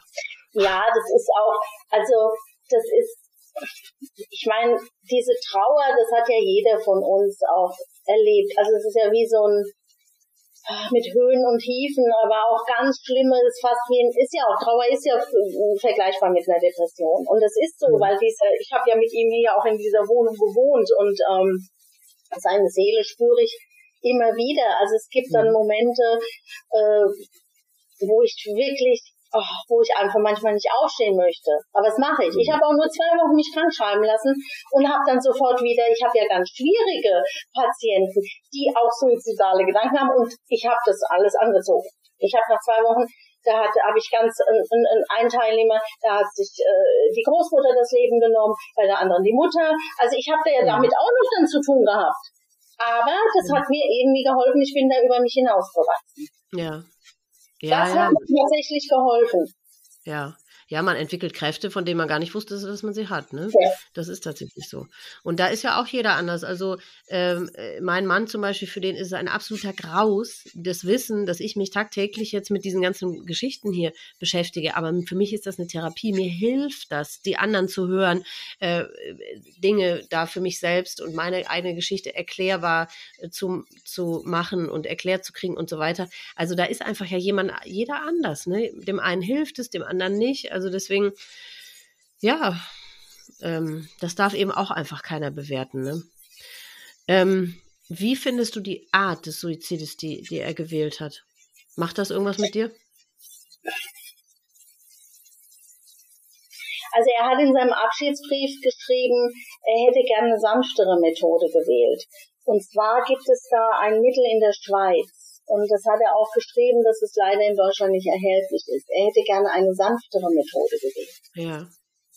Deshalb bin ich da so ein bisschen, äh, weil er hatte schon ein Aggressionspotenzial in sich, das weiß ich, das hat man in seinen Augen manchmal gesehen. Und äh, das, mhm. seine Mutter hat ja auch, ich habe ja mit der Mutter gesprochen, die sagte, äh, mein Sohn äh, war ein ganz chilliges Kind und irgendwann mal wurde er aggressiv und hat mich mit dem Messer bedroht. Da, wo ich dann gesagt habe, also das gibt's doch gar nicht von, von heute auf morgen, das gibt's nicht. Da muss irgendwas vorgefallen sein. Ja. Und da hat, er, hat sie gedacht, er bringt sie um und dann haben sie ihn in, in, eben in, in das, ins Heim gesteckt. Ja. Hm. So. Ähm, deshalb, ich, ich sehe, er war sehr, ein sehr, sehr stolzer Mensch. Hm. Und ja, der aber ja offensichtlich den Eindruck hatte von sich selbst, dass er versagt hat, ne? Genau, und ja. ähm, er war auch sehr, ja, ich, äh, ich glaube, das war für ihn das Einzige, was er nicht wollte. Er wollte nicht das in, in unserer gemeinsamen Wohnung machen. Er wollte mich nicht verletzen. Er hätte sich nie vor den Zug geworfen, glaube ich, weil, äh, weil er einfach so vom Typ her bloß niemanden belasten. Ja, ja. Und hm. das war, glaube ich, äh, er hätte, glaube ich, gerne Tabletten genommen. Also das ist eher so seins gewesen, wäre mhm. so seins gewesen. Weil er wollte schon eine sanftere Methode. Warum er das dann gewählt hat und was das mit mir macht, ach, ich weiß es nicht. Ich, da denke ich gar nicht so oft drüber nach. Meine Mutter hat das mir dann beschrieben. Sie hätte jetzt am Todestag genau dran gedacht, wie er bestimmt gelitten hat und wie er da hing und so. Da musste ich dann dauernd dann drüber nachdenken. Ich denke halt nicht so oft da über das, über die Art des Todes nach, sondern mhm. einfach, dass ähm, ja, dass mein geliebter Partner einfach nicht mehr da ist und dass ich nicht mehr mit ihm lachen kann und dass ich nicht mehr mit ihm diskutieren kann und dass ich das und das und das nicht mehr machen kann und die Pläne, die wir hatten, auch nicht mehr. Also, nee, nee, das dass die Innigkeit weg ist und dieses, hm. ich habe ich habe auch Angst, dass ich nie mehr jemanden finden werde, weil das wird hm. immer, irgendwie ist das eine, tatsächlich, ich, das, das ist ganz schwierig als Vergleiche. Das ist ja auch viel zu früh, mhm. aber ich, ich, ich werde wahrscheinlich immer alles vergleichen. Ja, ich habe auch immer noch so einen Altar auf einem Tisch im Schlafzimmer, wo ich sein Bild und wo ich ähm, seinen Abschiedsbrief liegen habe und seine Hals, seine Kette. Und mhm. ähm, ja, das bleibt auch noch so. Ja, natürlich. Es ist ja gerade mal ein Jahr rum. Und wenn Eben. du das jetzt 10 Jahre oder noch 15 Jahre so machst, um Gottes Willen, du musst das so lange machen, wie du das brauchst. Und ähm, ja, es, es kommt Also ich habe halt seine Sachen weggegeben, seine Klamotten. Ja. Also das habe ich irgendwie auch automatisch gemacht. Und aber auch da, da hat mir dann seine seine seine Ex-Partnerin, die hat dann die, die ist eben auch mal, äh, habe ich ja auch gesagt, die hatte auch eine hm, ja eine kleine Verhaltensstörung. Die fing hm. dann an und sagte, ja, wo ist denn die und die Jacke, seine Lieblingsjacke? Kannst du mir die geben? Habe ich gesagt, nein, die hatte er in seinem Tod an. Ja, das geht's doch nicht. Das ist ja gemein von mir, dass ich die ganzen Klamotten weggegeben habe. Die hätte, der hätte doch alles seinen Sohn haben können. Ich so, was will denn der mit diesen Kleidung machen? Ich habe das so entschieden. Ja, also das geht ja überhaupt nicht. Da hättest du an mich denken müssen. Und was alles von mir erwartet wurde, da habe ich gesagt, das ist mir egal, ich habe das jetzt so entschieden. Und ähm, da hat sie mich dann auch beschimpft. Dann sagt sie noch, sie ruft jetzt die Polizei an und fragt nach dieser Jacke. Ach Gott. Hm. Du kannst dir nicht vorstellen, was ich da alles mitgemacht habe. Ja, aber das ist auch so, ja, also da muss aber auch jeder in dieser Situation eigentlich auch immer Verständnis für jeden haben. Sie hätte Verständnis für dich haben müssen, aber du, ja, ich meine, hätte, hätte, kann man ich sowieso nicht sagen. Ich habe Verständnis für sie gehabt, weil ich habe sie angerufen, ja. ich habe sie mit einbezogen in alles, ich habe ja. sie in die Beerdigung mit einbezogen, sie war ja. bei der Beerdigung auch dabei ja, mit ja. Kind. Ach, ja. Ja, toll. Also ich habe das alles gemacht. Ich habe die Mutter mit einbezogen. Die Mutter hat ja dann die Beerdigung auch bezahlt. Und die Mutter hat halt auch eine Zeit lang, die war, hat mich auch hier mal besucht. Die will mit ihr nichts zu tun haben und will auch nichts mit ihrem Enkel zu tun haben. Das finde ich sehr schade. Also das ja. gleiche Spiel wieder wie vorne. Und dann hat sie nur zu mir gesagt, sie kann mich nicht verstehen, dass ich mit so einem Versager, mit so einem Drogenabhängigen zusammen war, wo ich dann gesagt habe, wie redest du über deinen Sohn? Also ich hatte immer nur dieses Negative noch zusätzlich, zusätzlich zu meinem Verlust, dass ich immer gesagt habe, wer vermisst eigentlich den Martin? Ich bin die einzige ja. und vielleicht nur sein Freund, Person, die ihn so richtig vermissen. Ja. Ich habe halt auch niemanden, mit dem ich über ihn reden kann. Also wenig, weil es gibt nur diese Drogengeschichte. Es gibt seinen besten Freund, der kennt ihn nur so, ähm, so von, von, bestimmten Jahren haben sie, waren sie zusammen. Und ja. so einen gemeinsamen Freundeskreis, klar hatten wir, die waren, das waren meine Freunde, aber wir haben jetzt nichts, wo ich mal irgendwie über irgendwelche Anekdoten schon ein bisschen, aber das fehlt mir so, dass jetzt meine mhm. Freunde sagen, komm, wir machen jetzt irgendwie ein Ritual, jetzt an den Todestag, wir treffen uns oder irgendwas. Das geht ja alles nicht wie Lockdown, aber mhm. das ist, das ist das Traurige an meiner Geschichte, dass ich das wirklich da haben viele haben noch irgendwie Bekannte oder Freunde oder mhm. Geschwister oder sonst was, wo sie über diese Person reden können. Und das mhm. habe ich halt alles nicht. Mhm. Nee, das habe ich auch nicht. Aber ich, aber ein kleines bisschen hilft ja immer schon, wenn man einfach mit anderen Betroffenen spricht. Und das vielleicht stimmt. bekommst du ja irgendwann Kontakt zu einer, was weiß ich, zu einer gleichaltrigen Frau wie du, die auch ihren Lebensgefährten verloren hat. Also das hilft ja, klar, da kann, kennt die dann oder kannte den Martin dann vielleicht nicht persönlich, aber das grundsätzlich der Austausch unter Betroffenen hilft ja auch schon mal, ne, finde ich. Das stimmt. Aber, ich ja, bin ja auch bei Argus. Ja, ach so, ja, ja, das kann, da kannst du gleich von erzählen, ja. Genau, hast du dich also in therapeutische Hilfe begeben oder nur in diese Selbsthilfegruppe? Argus ist ein Verein, das steht für Angehörige um Suizid. Ne? Das ist äh, Europas größter Verein, die sich um Suizidhinterbliebene kümmern. Ne? Ähm, also direkt, ja, da ich ja selbst auch so viel mache in der Richtung, habe ich, ich habe also, ich habe mal bei ähm, beim sozialpsychiatrischen Dienst, weil da eine Freundin eben auch arbeitet, da habe ich mit einer gesprochen, da habe ich halt, es ging ja alles nur telefonisch, ne? Also mit ihr habe ich dann telefoniert, so viermal, hatten wir vier Termine, dann hat sie gemeint, also sie hat das Gefühl, ich bin jetzt recht bestärkt. Sie hat mir halt gesagt, ich soll so ein Ritual machen, äh, dass ich immer äh, vielleicht mal eine Stunde am Tag äh, mich hinsetze, einfach mal äh, schon immer so, was weiß ich, morgens um sieben und dann äh, an ihn denke oder mit ihm mhm. spreche. Mhm. Das habe ich dann auch gemacht. Ähm, aber letztendlich, mir ging es dann nicht besser. Ich habe dann einen Trauercoach gehabt, äh, eine Frau, weil ich gemerkt habe, ich bin zwar bei Argus, aber dann will ich immer versuchen, die Gruppe zu leiten. Das ist immer das Schlimme bei mir. Ich lasse mich da auch nicht so fallen. Und das, mhm. ich bin eher so face-to-face äh, jemand. Und deswegen habe ich bei dieser Frau, die ist auch Hospizbegleiterin, die äh, und Trauercoach, die hat mir sehr geholfen. Ja. Da bin ich viermal hingegangen, musste ja auch selber bezahlen, aber da bin ich selber, also viermal hingegangen und das hat mir schon was gebracht, weil es da wirklich um uns ging, um Martin und um mich. Sie hat auch den Abschiedsbrief analysiert und sie ist auch älter und hatte so eine ganz beruhigende Art. Sie hat selber mhm. ihren Mann verloren und auch ihr Kind und deshalb äh, sie, ja, die ist da sehr, sehr, sehr, sehr einfühlsam mit mir umgegangen. Das hat mir mhm, geholfen. Ja. Mhm kurzzeitig. Aber in, in, in therapeutische Behandlung bin ich nicht gegangen. Ich weiß nicht, ob ich noch mal eine machen werde. Vielleicht was mich betrifft. Aber äh, nee, wahrscheinlich erstmal nicht. Nee. Aber hast du denn irgendwie, wenn du jetzt seine Geschichte, ich meine, du hast ja das alles hautnah miterlebt und das auch jahrelang und du hast diesen langen Abschiedsbrief von ihm bekommen. Gibt es irgendetwas, was sich dir jetzt nicht erklärt? Also du verstehst ja wahrscheinlich, warum er das getan hat. Oder ist da irgendwas Fragendes übrig geblieben? Ähm, ja, manchmal frage ich mich, warum er sich nicht, warum er nicht, wenn nee, eigentlich nicht, weil die Schmerzen waren so stark und er wollte keine Belastung sein. Nee, eigentlich gibt's da keine offenen Fragen. Nee, und aber wie sind deine Gefühle? Bist du, bist du, hast du diese Wut auch? Bist du auch wütend auf ihn oder wahrscheinlich eher dann auf die Krankheit, ne? Oder wie, wie, wie fühlst du dich ihm gegenüber? Also ich war, ich war, also das war so, da ich ins, also ich habe, wie gesagt, also das ist meine große Liebe, ich habe noch nie jemanden so geliebt oder auch nie an mich so rangelassen.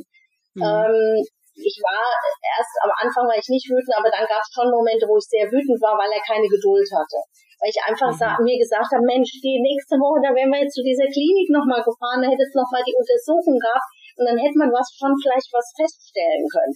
Mhm. Und dass er nicht sich die Zeit genommen hat und das, ja, äh, dass er keine Perspektiven gesehen hat. Weil es gibt schon auch in diesem, also das ist ja auch dieser Podcast, den du empfohlen hast, die Hirnerschütterung, weil da gibt es nämlich eben auch einen Bericht über Hypochondrie und das fand ich ganz interessant. Und da sagte sie ja auch, also es gibt, es, man kann das heilen. Ja. Man hätte das umverlagern müssen. Ich habe auch immer gesagt, such dir eine Aufgabe. Jetzt irgendwie gar keinen Job zu haben und nur hier zu sitzen acht Stunden und dann mit dem Zeichnen hat auch nicht geklappt, dann fokussierst hm. du dich natürlich auf deine Schmerzen, wenn du diese Krankheit hast. Ja wenn klar. du eine halbe Stunde sagst, ich habe Magenschmerzen oder ich konzentriere mich auf meinen Magen, dann hast du irgendwann mal Magenschmerzen. Ja, klar. Und es ja. ist, ja, das macht mich traurig, ja. Hm. Aber da waren wahrscheinlich auch noch andere Krankheiten äh, durch die Drogensucht äh, verursacht. Ähm, ja. Aber ich glaube nicht, dass es eine Depression, eine lang, langjährige Depression war. Das glaube ich nicht. Obwohl sein Vater, das hat er mir erzählt, der hat mich angerufen, der ähm, ist Lokführer und der hat natürlich auch schon viele gehabt, die sich das Leben genommen haben. Und äh, der hat eine Depression. Das hat er mir auch erzählt. Mhm. Mhm. Ja, ich weiß auch gar nicht, ob man das so. Also erstens, ob man das so diagnostizieren muss jetzt als Angehöriger. Und ich glaube darüber hinaus, es gibt doch so viele Millionen verschiedene Varianten ja. einer Depression, ne? Oder Ausprägungen oder Symptome oder wie auch immer. Also ich habe jetzt ganz viel, ich meine, ich kenne dich nicht und ich kannte natürlich den Martin noch viel weniger, aber ganz viel, was du über den Martin erzählt hast, war exakt so bei meiner Mutter. Und die hatte ganz klar eine Depression. Hat natürlich auch nur ich diagnostiziert, also äh, sonst, ich habe das ja nicht schwarz auf weiß, aber also ich glaube ja, einfach. Schon, ja. Ja, also irgendeine Art von Krankheit muss es, und zwar auch ja, ja, psychische ja, Krankheit, beziehungsweise mentale Krankheit muss es ja gewesen sein, weil sonst hätte ja irgendein Arzt mal irgendeine Krankheit äh, äh diagnostiziert, ne, von denen, die er dachte, die er hätte. Also, dann also ja er hatte Gastritis, ja, aber das ist ja, ja jetzt, gut, aber ja. die MS und ich weiß nicht, was er sonst noch alles hatte. Ja. Also, ja, also das ist ja sowas wie, das sind ja so Warngeschichten. Wahnvoll, die Wohnwahnvorstellung, ja, die ja. hatte er auch. Also meine Mutter zum Beispiel hat auch am Schluss ähm, gedacht, sie sei, hat sich eingebildet, sie sei total schwerhörig. Und da hat sie sich auch so reingesteigert und hat auch ge gedacht, also damit kann sie nicht leben. Sie kann nicht weiterleben, wenn sie schwerhörig ist. Wo man auch denkt, ja, also erstmal war sie überhaupt nicht schwerhörig. Und selbst wenn, ja, dann besorgt man sich halt ein Hörgerät oder so. Also damit ist das Leben ja nicht vorbei. Aber die steigern sich dann da so rein und das sind ja. solche wahnhaften Ideen und Vorstellungen, denen die sich dann da, denen die komplett erliegen ja, also ich weiß nicht, ob man das so dann grob zusammenfassen kann als Depression. Ich bin ja auch kein Psychologe, aber also sagen wir mal so, äh, mental und psychisch war er irgendwie sicherlich erkrankt, ne? Natürlich. Das war jetzt auch ja. nicht so, er war natürlich war er krank und er hat ja auch ganz ja. oft auch einfach ganz lethargisch aus dem Fenster geschaut und ja, äh, ja. Also er hatte schon eine Wahnvorstellung und ich glaube halt einfach, der Wahn oder diese Parallelwelt, die war dann stärker als die reale Welt. Ja. Das war so, er war ja auch am letzten Tag, ist er hier rumgelaufen, immer wieder im, und er stand dann in der Ecke, 20 Minuten und hat die Ecke sich angeguckt. Ich habe ihn dann auch in Ruhe gelassen und ich habe noch zu ihm gesagt, sag mal, wollen wir doch jetzt mal zusammen in die Klinik, ganz ruhig. Wenn du das machst, dann wurde er, da wurde er aggressiv, das habe ich ganz vergessen zu sagen, da wurde er aggressiv, wenn du das machst, dann ist alles vorbei. Also das wollte er überhaupt nicht. Ja. Schlimm, wenn man so hilflos daneben steht, ne? Und ja, sich so sehr wünscht. Ich meine, du hast es ja gesehen und du hast ja erkannt, dass es sicherlich alles eher psychischer Natur ist. Und wenn man dann so hilflos daneben steht und sich so sehr wünscht, ey, wenn ich dich irgendwo hinbringen könnte, wo man sich mal um die Psyche ja. kümmert und nicht um das Körperliche, ne? Und man kann ja nichts machen. Ich weiß gar nicht, hättest du ihn, ähm, also oder kann man jemanden in so einem Moment zwangseinweisen? Das geht ja gar nicht, oder? Also man könnte das schon, aber das, ja? das, das wäre für ihn der Tod gewesen. Und das wollte ich auch so nicht. Mhm. Verständlicherweise. Also ich meine, er hat hm? Was? Verständlicherweise wolltest du das nicht, natürlich nicht. Das will man ja nicht den Menschen, den man liebt. Aber eben aus dieser, ich frage mich immer, ich weiß immer gar nicht, was da so rein rechtlich oder so. Äh, Doch, was da so geht. In Bayern kannst du das sogar 27 Stunden kannst du jemanden, äh, ja, Du kannst okay. äh, das Ordnungsamt bzw. Polizei kannst du anrufen und die können jemanden 27 Stunden in Gewahrsam nehmen. Ja. Also das kannst du schon, wenn da äh, Suizidgefahr besteht. Ja, ja, okay. ja gut, aber das hast du in dem also, Moment ja gar nicht gesehen oder gar nicht geahnt, ne? So, oder? Vielleicht schon im Unterbewusstsein, aber ich wollte es nicht wahrhaben. Nee, eben, also in dem Moment hast du, ja, sonst nee. hättest du ja vielleicht irgendwie reagiert, wenn es dir bewusst gewesen wäre. Das, das, das macht ja sowieso auch keinen Sinn. Also die Schuldgefühle äh, als Angehöriger sind ja sowieso groß genug, aber dieses, also du hast es einfach nicht gewusst. Du hast, du hast es so gut alles getan, wie du nur konntest. Genau. Also deswegen genau. rückblickend, rückblickend zu sagen, ach Mensch, auch wenn ich doch das gewusst hätte, dann hätte ich doch dies tun können. Ja, aber du hast es nicht gewusst und deswegen konntest du auch nicht anders handeln, als du gehandelt hast. Du hast es so gut gemacht, wie du konntest. Und damit genau. passt es. Ne? Also da, ähm, genau. Ja, was hätte dir damals oder was würde dir auch heute noch am besten helfen? Was meinst du, wann jetzt nach dem Tod? Damit es dir besser geht, damit du den Verlust und deine Trauer, damit du damit besser umgehen kannst. Was würdest du dir von deinem Umfeld wünschen? Was, wie, wie könnten die dir helfen? Oder es dir erleichtern, sagen wir mal so? Also, was mir geholfen hätte, und das, das, also ich bin, du kennst mich jetzt nicht, aber ich bin ja schon ein offener Mensch. Und ich habe mhm. ganz offen gesagt, Leute, ich verbinde mit Martin, wir haben immer zusammen eingekauft, freitags. Mhm. Und ich habe gesagt, bitte, äh, wenn ihr mir helfen könnt, ich brauche jemanden zum Einkaufen, der mit hm. mir einkaufen geht. Meinst du, hm. mir hat jemand geholfen? Ich habe wirklich gute Freunde. Aber irgendwie, ich weiß nicht, wir waren alle selber irgendwie gelähmt. Gut, ich war erst die ersten Tage bei meinen Eltern, aber das hat mir nicht so viel geholfen, weil mein Vater was immer gesagt hat, wenn ich dann mit ihm zusammen Mittag gegessen habe, Mensch, guckst ja immer noch so traurig. Reicht doch jetzt mal. Oh, ja. Er war krank und ja. ja. Er hat so entschieden. Das Leben geht jetzt weiter. Also diese Floskeln konnte ich auch nicht mehr hören. Das Leben geht weiter mhm. und es wird auch mal wieder besser. Und mhm. ähm, das war er nicht wert. Das habe ich auch schon gehört. Also, ja, ich hätte mir mehr äh, Achtung meiner Trauer gegenüber. Ja da, das wünsche ich mir, weil das höre ich auch immer noch. Also wenn du jetzt noch weiter dauerst, dann machen wir uns langsam Gedanken, ob du vielleicht nicht doch mal in, in eine Klinik gehen solltest. Also das ist so irgendwie, ich habe immer so das Gefühl, ja, die Trauer ist keine Krankheit. Ich bin, ich, ich traue um einen Menschen, den ich wahnsinnig geliebt habe. Ja, ja eben. Und der ist nun mal nicht an Krebs oder so gestorben, sondern ich meine, dieser Suizid, äh, Suizid ist so kompliziert, die Trauer und diese ganzen Umstände und alles.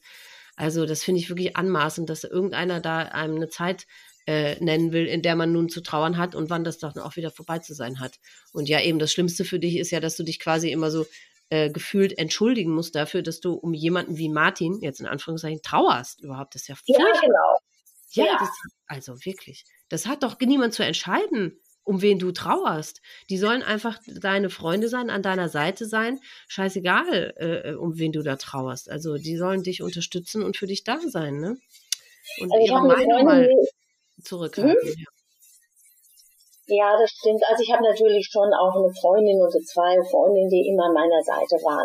Und eine Freundin, die selber auch ja auch depressive Verstimmungen hat und die mochte den Martin sehr gern, die konnte ihn auch verstehen und die versteht mich auch. Das ist auch mhm. interessant. Also jemand, der selber auch hochsensibel ja. ist und auch so kreativ ja. wäre und auch depressiv ist, kann mich natürlich viel besser verstehen. Ja. Und konnte auch mhm. den Martin verstehen. Das hat mir schon geholfen, einfach nur so ein Mitgefühl. Also ich habe immer so Gefühl, diese Erwartungshaltung, die man an mich hatte, mit der kam ich nicht so gut klar und komme ich auch heute noch nicht klar. Ich habe immer so, ich rede jetzt schon gar nicht mehr über die Trauer, weil ich schon sagen kann, wie geht's dir jetzt besser? Geht's dir jetzt endlich besser? So diese Fragen schon, ich traue, also ich will das schon gar nicht mehr hören, geht's dir besser? Ich sage immer, frag mich doch mal, wie geht's dir heute? Also ja. nicht dieses, ich, ich, ich, ich will gar nicht schon gar nicht mehr antworten. Ich habe schon gesagt, bitte fragt mich alle gar nicht mehr, wie es mir geht. Ich will da gar nicht mehr drauf antworten. Ja, weil es ja auch keiner hören will, das ist ja das Problem. Nee. Es geht ja nicht, dass du nicht antworten willst, sondern äh, du antwortest nicht, weil es keiner hören will. Ja, ja. Aber es will keiner hören, weil sie halt nicht wissen, wie sie darauf reagieren sollen. Ne? Weil sie einfach unsicher, unsicher und komplett hilflos sind, weil einfach keiner weiß, was er dazu sagen soll. Ja, das ist einfach, ach, ist wirklich einfach traurig, ne? Mhm. Ja, das heißt, ja. Ja, das ist auch so schwierig. Ja, ich meine, äh, du hast es gerade auch eigentlich nochmal gesagt. Ich glaube, das, was wir Betroffene am allerbesten gebrauchen können und was wir uns wirklich einfach wünschen, ist kein Mitleid, sondern Mitgefühl. Ne? Einfach Mitgefühl, einfach Empathie und Mitgefühl und nicht die eigene Sicht der Dinge, also jetzt als Außenstehender, damit reinbringen. Ne? Das, das brauchen wir halt einfach nicht, sondern einfach Mitgefühl und sagen, ich, ähm, ja, ich bin für dich da und ich kann verstehen, dass du um einen geliebten Menschen, der sich das Leben genommen hat, trauerst. Ja. Ja, ich hoffe, dass deine Freunde, pff, ich meine, wenn sie jetzt, ich weiß nicht, wirst du irgendjemandem sagen, dass du hier gesprochen hast, beziehungsweise deine, deinen Freunden das zeigen oder das Nö. anhören lassen? Nee? Nee, das mache ich nicht, weil das ist, gehört irgendwie zu mir. Ich will das nicht. Ich will da auch schon wieder keine Bewertung haben. Also ich ja, will, aber dann hört ich mal ausführlich deine, deine Gefühlslage. Äh, meinst du, es ist zu viel? Ist dir zu nah? Oder dann, dann befürchtest du wieder irgendwelche blöden Reaktionen? Oder? Ja, genau. Ja, genau. Ja. Ich will einfach keine, ich möchte das nicht. Also meine Freunde, das hört sich so, ich habe wirklich gute Freunde. Mhm. Und die machen auch alle so das Beste, wie sie können. Ja, ja. Also ich habe eine Freundin, mit der gehe ich immer spazieren und ich habe auch äh, was, also genau, was mir geholfen hat, das möchte ich eigentlich noch erwähnen und das ja. habe ich sogar ihr versprochen, dass ich sie erwähne. Also ist meine Nachbarin unten. Martin hat sich furchtbar aufgeregt über das Paar, die sind beide verheiratet, weil er ist so ein äh, Rockmusiker und er hört so, hat es so laut Musik gehört, ganz oft bis 5 Uhr in der Früh. Und er hasste Lärm, Martin. War ja okay. eh lärmempfindlich und lichtempfindlich. Und hat er sich aufgeregt immer über die So, mhm. und nach dem Tod, ich bin dann runter und habe denen das erzählt und die waren ganz entsetzt. Und mit ihr, sie hat auch, ähm, ja, sie hat auch eine Depression, aber sie hat mir wirklich geholfen. Ich habe mich mit ihr angefreundet. Also ich habe eine ja. neue Freundin Sie ist mit mir spazieren gegangen und sie hat mir immer Tee gekocht. Oh. Sie hat mir immer Tee gekocht und das hat mir so geholfen. Ja. Und da war ja auch Lockdown. Dann durften, hat uns noch jemand angeschwärzt, weil wir zusammen auf dem Balkon saßen. Und dann habe ich die Polizei angerufen und habe gesagt, hören Sie mal zu, mein Partner hat sich das Leben genommen. Und wenn Sie jetzt uns hier, das ist ja Bayern, und wenn Sie uns das hier verbieten oder ich mir verbieten, Sie mir verbieten, dass ich zu meiner Nachbarin gehe, dann nehme ich mir auch das Leben. Hätte ich natürlich ja. nicht gemacht, aber das habe ich gesagt. Naja, aber außerdem zu zweit durfte man doch immer zusammen sein. Was ist das denn für ein Mist? Das soll ja, äh, oder? Also ich meine, ihr wart aus zwei Haushalten. Das war da nicht, auch nicht heller bei uns. Wir haben doch in Bayern immer andere Restriktionen gehabt. Das ist wirklich unerträglich. Also fällt mir nicht Das war wirklich unerträglich. Glaub mir, und bis heute, mich nehmen ja auch die Leute gar nicht in den Arm. Ja. Ja, das ist wirklich schlimm. Ich weiß gar nicht mehr, wie sich das Dein Umfeld, dein Umfeld ist wahrscheinlich total dankbar, noch diese Ausrede zu haben. Oder nee, nee, ist ja Corona, ich kann dich, ich hätte dich, ich wenn ich jetzt wollte, dürfte ich dich ja gar nicht umarmen. Die sind wahrscheinlich auch noch froh. Ach, schlimm. Ja, ist vielleicht ein bisschen übertrieben, aber eine Stunde von dem ich auch mal einen Arm genommen habe. Aber es ist tatsächlich so. Also. Ja, ja. Hm. Ja, ich meine, das mit diesem in den Arm nehmen, das kenne ich ja auch selbst. Übrigens, meine Mutter war auch total geräuschempfindlich. Also auch das passt wieder überein. Ne? Ja interessant, haben. Ja, ja. ja. Mhm. Ähm, nehmen dies mit, den, mit, mit dem in den Arm nehmen. Ich sage ja immer, man, man, das Beste, was, mit, ähm, was unsere Mitmenschen mit uns machen können, ist einfach in den Arm nehmen. Und zwar wortlos. Ne? Sie brauchen nichts zu sagen, einfach nur in den Arm nehmen. Ich glaube aber eben, dass die meisten, ich glaube, einige würden das sicherlich gerne tun.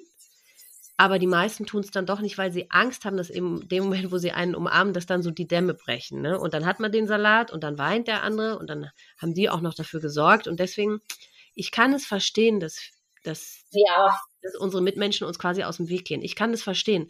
Aber deswegen müssen wir eben dafür sorgen, äh, dass diese Unsicherheit und diese Hilflosigkeit einfach weggeht. Ne? Und zu sagen, ja, aber selbst wenn äh, du oder ich in dem Moment dann anfangen würden zu weinen. Ja, ich meine, wir hören ja auch wieder auf. Also es geht ja auch wieder vorbei. Es ist ja alles auszuhalten, ne? Also, also ich habe das auch nicht tabuisiert. Ich habe das auch zu mhm. meinen, sag ich mal, Klienten, äh, ich bin ganz offen damit umgegangen. Mhm. Das kam natürlich bei einem meiner Chefs nicht so, also nicht im Negativen, aber es kam nicht so gut an, weil mhm ich das schon gesagt habe. Ich habe gesagt, und dann hört zu, hören Sie zu. Es kann mal sein, wenn ich irgendwie nicht so lache wie sonst oder eine komische Reaktion zeige, damit sie das gleich von Anfang an wissen. Ich bin damit offen umgegangen, weil mhm. es gab ja dann auch schon gleich Online-Coaching. Es gab ja dann, ich durfte die Leute gar nicht mehr persönlich äh, zu mir holen, eine Zeit lang, was jetzt auch wieder nicht der Fall ist. Und mhm. ähm, ich habe da gemerkt, dass die Leute dadurch im Grunde offener zu mir waren. Also denen hat es geholfen. Ja. Weil sie gemerkt haben, okay, mir geht's auch schlecht. Ich habe auch, ich habe auch suizidale Gedanken. Also die haben ja. da ganz offen dann drüber gesprochen, wo, was sie vielleicht vorher nie gemacht haben oder noch ja. nie gemacht hätten. Und äh, insofern fand ich das ganz gut. Und jetzt gab es ein Mitarbeitergespräch und das finde ich auch nochmal interessant, wie die Umwelt reagiert. Und ich war damals in einem anderen Standort sozusagen mit einem Kollegen komplett alleine und konnte mich zurückziehen. Ich habe meine Arbeit gemacht, mhm. aber ich hatte mein eigenes Umfeld und das war auch gut so.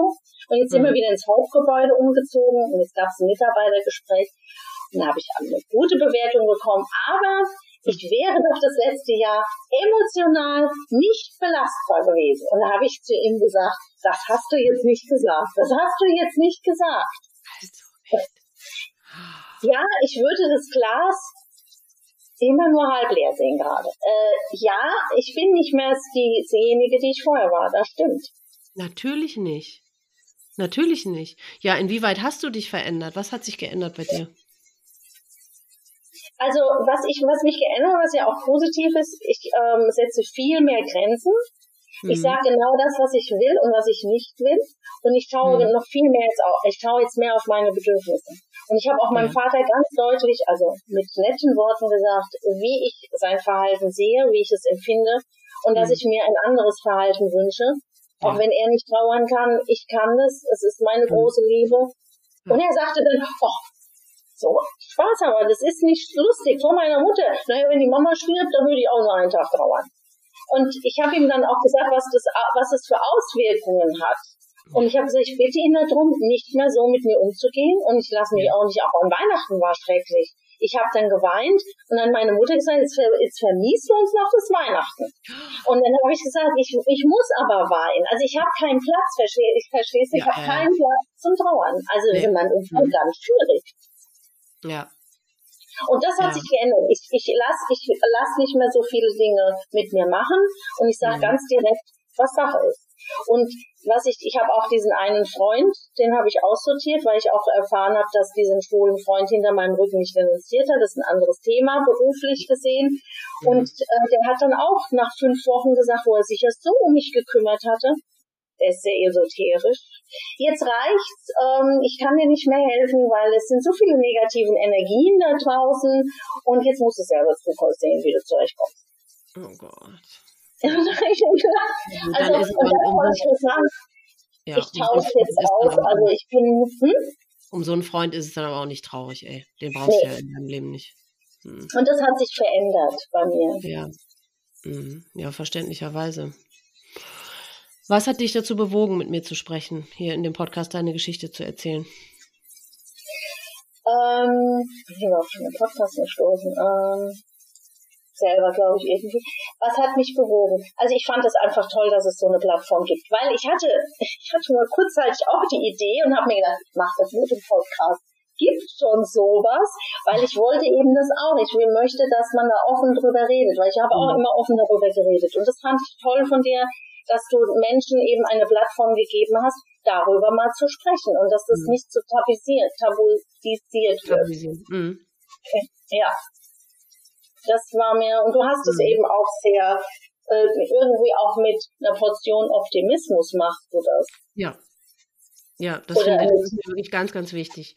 Also in diesem ganz, weil der, der, das, der Grund, warum, ich meine, da haben wir jetzt ja die letzte halbe Stunde drüber geredet, dass unsere Mitmenschen so ähm, bescheuert auf uns reagieren oder gar nicht oder äh, dumm oder wie auch immer oder unsensibel, ist ja, weil sie eine riesen Angst vor dem Thema haben, verständlicherweise. Und weil sie eben, glaube ich, die Hauptangst haben, dass wir, wenn sie uns irgendwie in den Arm nehmen oder uns darauf ansprechen, dass wir komplett zu Staub äh, zerfallen vor lauter Trauer und zerfließen und uns nicht mehr berappeln können. Und deswegen ist mir das so wichtig, in diesem Podcast zu zeigen, dass ja, es ist wirklich eine lebensverändernde Katastrophe, die auch nie wieder gut sein wird. Und die Gefühle, die damit einhergehen und die Sehnsucht und die Trauer ist sowas von überwältigend, dass es wirklich an ganz, ganz vielen Tagen und ganz viele Jahre lang noch äh, ganz, ganz schwierig und schlimm ist. Aber es ist möglich, damit weiterzuleben und auch gut weiterzuleben. Und ähm, ne, dieses Kraftvolle, was immer wieder deutlich wird, das finde ich ganz toll. Und da habe ich immer die Hoffnung, dass wenn Nicht-Betroffene das hören und merken, ah, okay, cool, da, da geht irgendeine Kraft oder irgendwas Positives dann doch draus hervor, das äh, bedeutet ja, dass es vielleicht doch gar nicht so schlimm ist, sich mal mit einem Betroffenen zu befassen.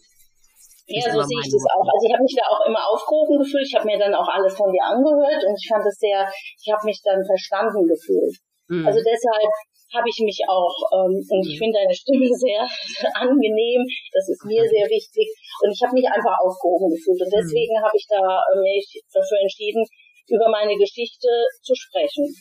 Ja, und ich glaube, ich weiß nicht, wie du das siehst, aber ich könnte mir vorstellen, dass du dich auch freust. Also deswegen können wir ja jetzt auch bei dir wieder dazu aufrufen. Also wenn da draußen irgendjemand ist, der vielleicht ja das Gleiche äh, erlebt hat wie du oder immer noch erlebt wie du, der in der gleichen Situation ist, der sich auch in seiner Trauer nicht aufgehoben und nicht verstanden fühlt, der kann sich ja gerne melden oder der kann sich gerne bei mir melden und dann kann ich das gerne an dich weiterleiten, weil es gibt ja nichts Besseres, als sich mit ja. jemandem zusammenzutun, der wirklich in demselben Boot sitzt. Ne? Und es muss ja da draußen, da draußen Betroffene geben, die genauso ähm, missachtet werden mit ihrer Trauer wie du. Und vielleicht würde das ja helfen, sich mit so jemandem zusammenzu. Ähm, ja, unbedingt. Ne? Ja, also vielleicht ähm, ne, ist ja einer dabei, der das hört und der kann sich dann gerne an mich wenden und ich leite es dann sehr gerne an dich weiter. Ne? Vielleicht ergibt sich ja irgendwas, wer weiß. Gibt es irgendeine Botschaft, die du an die Menschen da draußen hast? Was möchtest du den Menschen da draußen sagen? Den Menschen, du meinst den Angehörigen? Ist egal. Den Angehörigen, den Nicht-Angehörigen, ist egal, an wen du dich richten möchtest. Ist wurscht, wie du möchtest. Ähm, also ich möchte also erstmal den Angehörigen sagen, dass sie sich bitte nicht verkriechen sollen. Und ähm, äh, wir sind jetzt kein, nicht die Pest, also so habe ich mich gefühlt, als ob ich jetzt plötzlich die Pest an mir habe, ja. ähm, dass man offen darüber redet und auch sich nicht unterkriegen lässt. Ja. Immer wieder darüber redet. Hm. Das finde ich ganz wichtig. Hm. Und, ich kann da gerne mal einhaken, weil viele sagen vielleicht, ja, ich würde ja gerne reden, ich habe aber niemanden, mit dem ich reden kann, beziehungsweise mir hört keiner zu. Da kann ich jetzt anbieten, dass es auf meiner Webseite www.selbstwort.com gibt es ja jetzt die Möglichkeit, sich da als Mitglied anzumelden, wenn man Betroffener ist. Äh, und sobald man da so ein kleines Profil angelegt hat, kann man mit anderen Betroffenen eben sich kurz schließen, ne? sich connecten, sich austauschen, Nachrichten schreiben, chatten, das geht alles. Oder man kann zusätzlich noch äh, so einer Gruppe, das ist eine geschlossene Gruppe, auch auf der Website beitreten und dann kann man das wie so ein internes Facebook eigentlich, ne? Dann kann man da auch Sachen posten und schreiben und wie auch immer.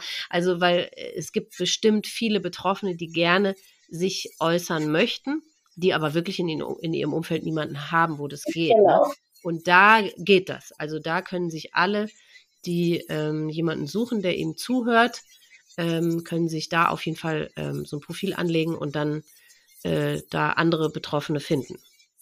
Also ich habe auch über Facebook hatte ich eine äh, Frau, die mich da, die habe ich dann Kontakt gehabt, weil ich dann einen Beitrag geschrieben habe über Suizid und die hat mich dann angeschrieben und die kommt aus Südtirol und mhm. dort gibt es eben gar nichts, keine Selbsthilfegruppe, gar nichts. Und die hatte mich dann angerufen und hat dann mit mir zwei Stunden telefoniert und das hat ihr so gut getan, also mir natürlich auch weil ja. man sich halt verstanden gefühlt hat.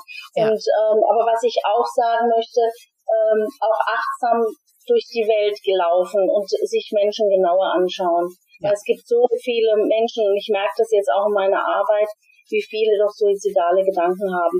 Und ja. jetzt auch gerade zur Corona-Zeiten, das ist ja. nicht zu unterschätzen, ja. dann da noch verstärkt und einfach mehr hinhören, mehr fragen, auch mal sagen, ich habe das wirklich ganz, ganz knallhart gesagt, wenn Sie sich jetzt das Leben nehmen, stellen Sie mal vor, was denken jetzt vielleicht Ihre Zwillingsschwester, wenn die das machen würde? Was, wie würden Sie sich fühlen?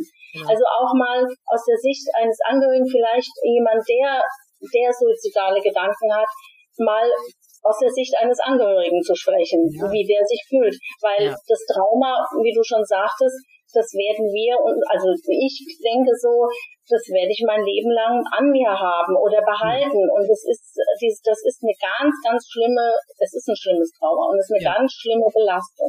Die kann sich keiner vorstellen, der, wer das noch nicht erlebt hat. Nee, genau. Das ist einfach so. Mhm.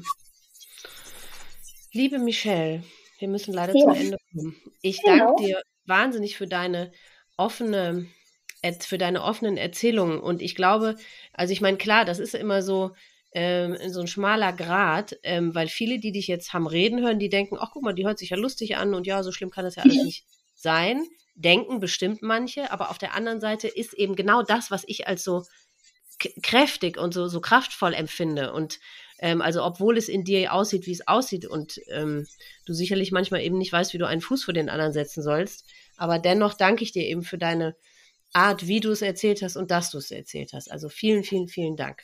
Ja, das habe ich gerne gemacht und du hast mir sehr geholfen. Vielen Dank. Das war Michelles Geschichte. Liebe Michelle, danke für unser Gespräch. Danke für dein Vertrauen, deine Offenheit und den Einblick in deine Gefühlswelt. Ich wünsche dir für deinen weiteren Weg nur das Beste und dass du endlich Raum, Zeit und Anerkennung für deine Trauer findest. Denn mit das Schlimmste für uns Betroffene ist, alles immer mit sich alleine ausmachen und bewältigen zu müssen. Daher wünsche ich dir von Herzen, dass es die nächsten Jahre genau so viele Umarmungen für dich geben wird, wie du sie brauchst. Sollte es irgendeinen Zuhörer, eine Zuhörerin da draußen geben, der, der oder die Kontakt zu Michelle aufnehmen möchte, der meldet sich bitte bei mir unter mail@selbstwort.com und ich leite es dann an Michelle weiter. Vielen Dank für euer Interesse und fürs Zuhören. Ich hoffe, dass die technischen Unebenheiten dem Gespräch keinen Abbruch getan haben. Ich wünsche euch alles Liebste, Beste und Schönste. Passt gut auf euch auf und bleibt vor allem gesund. Bis zum nächsten Mal.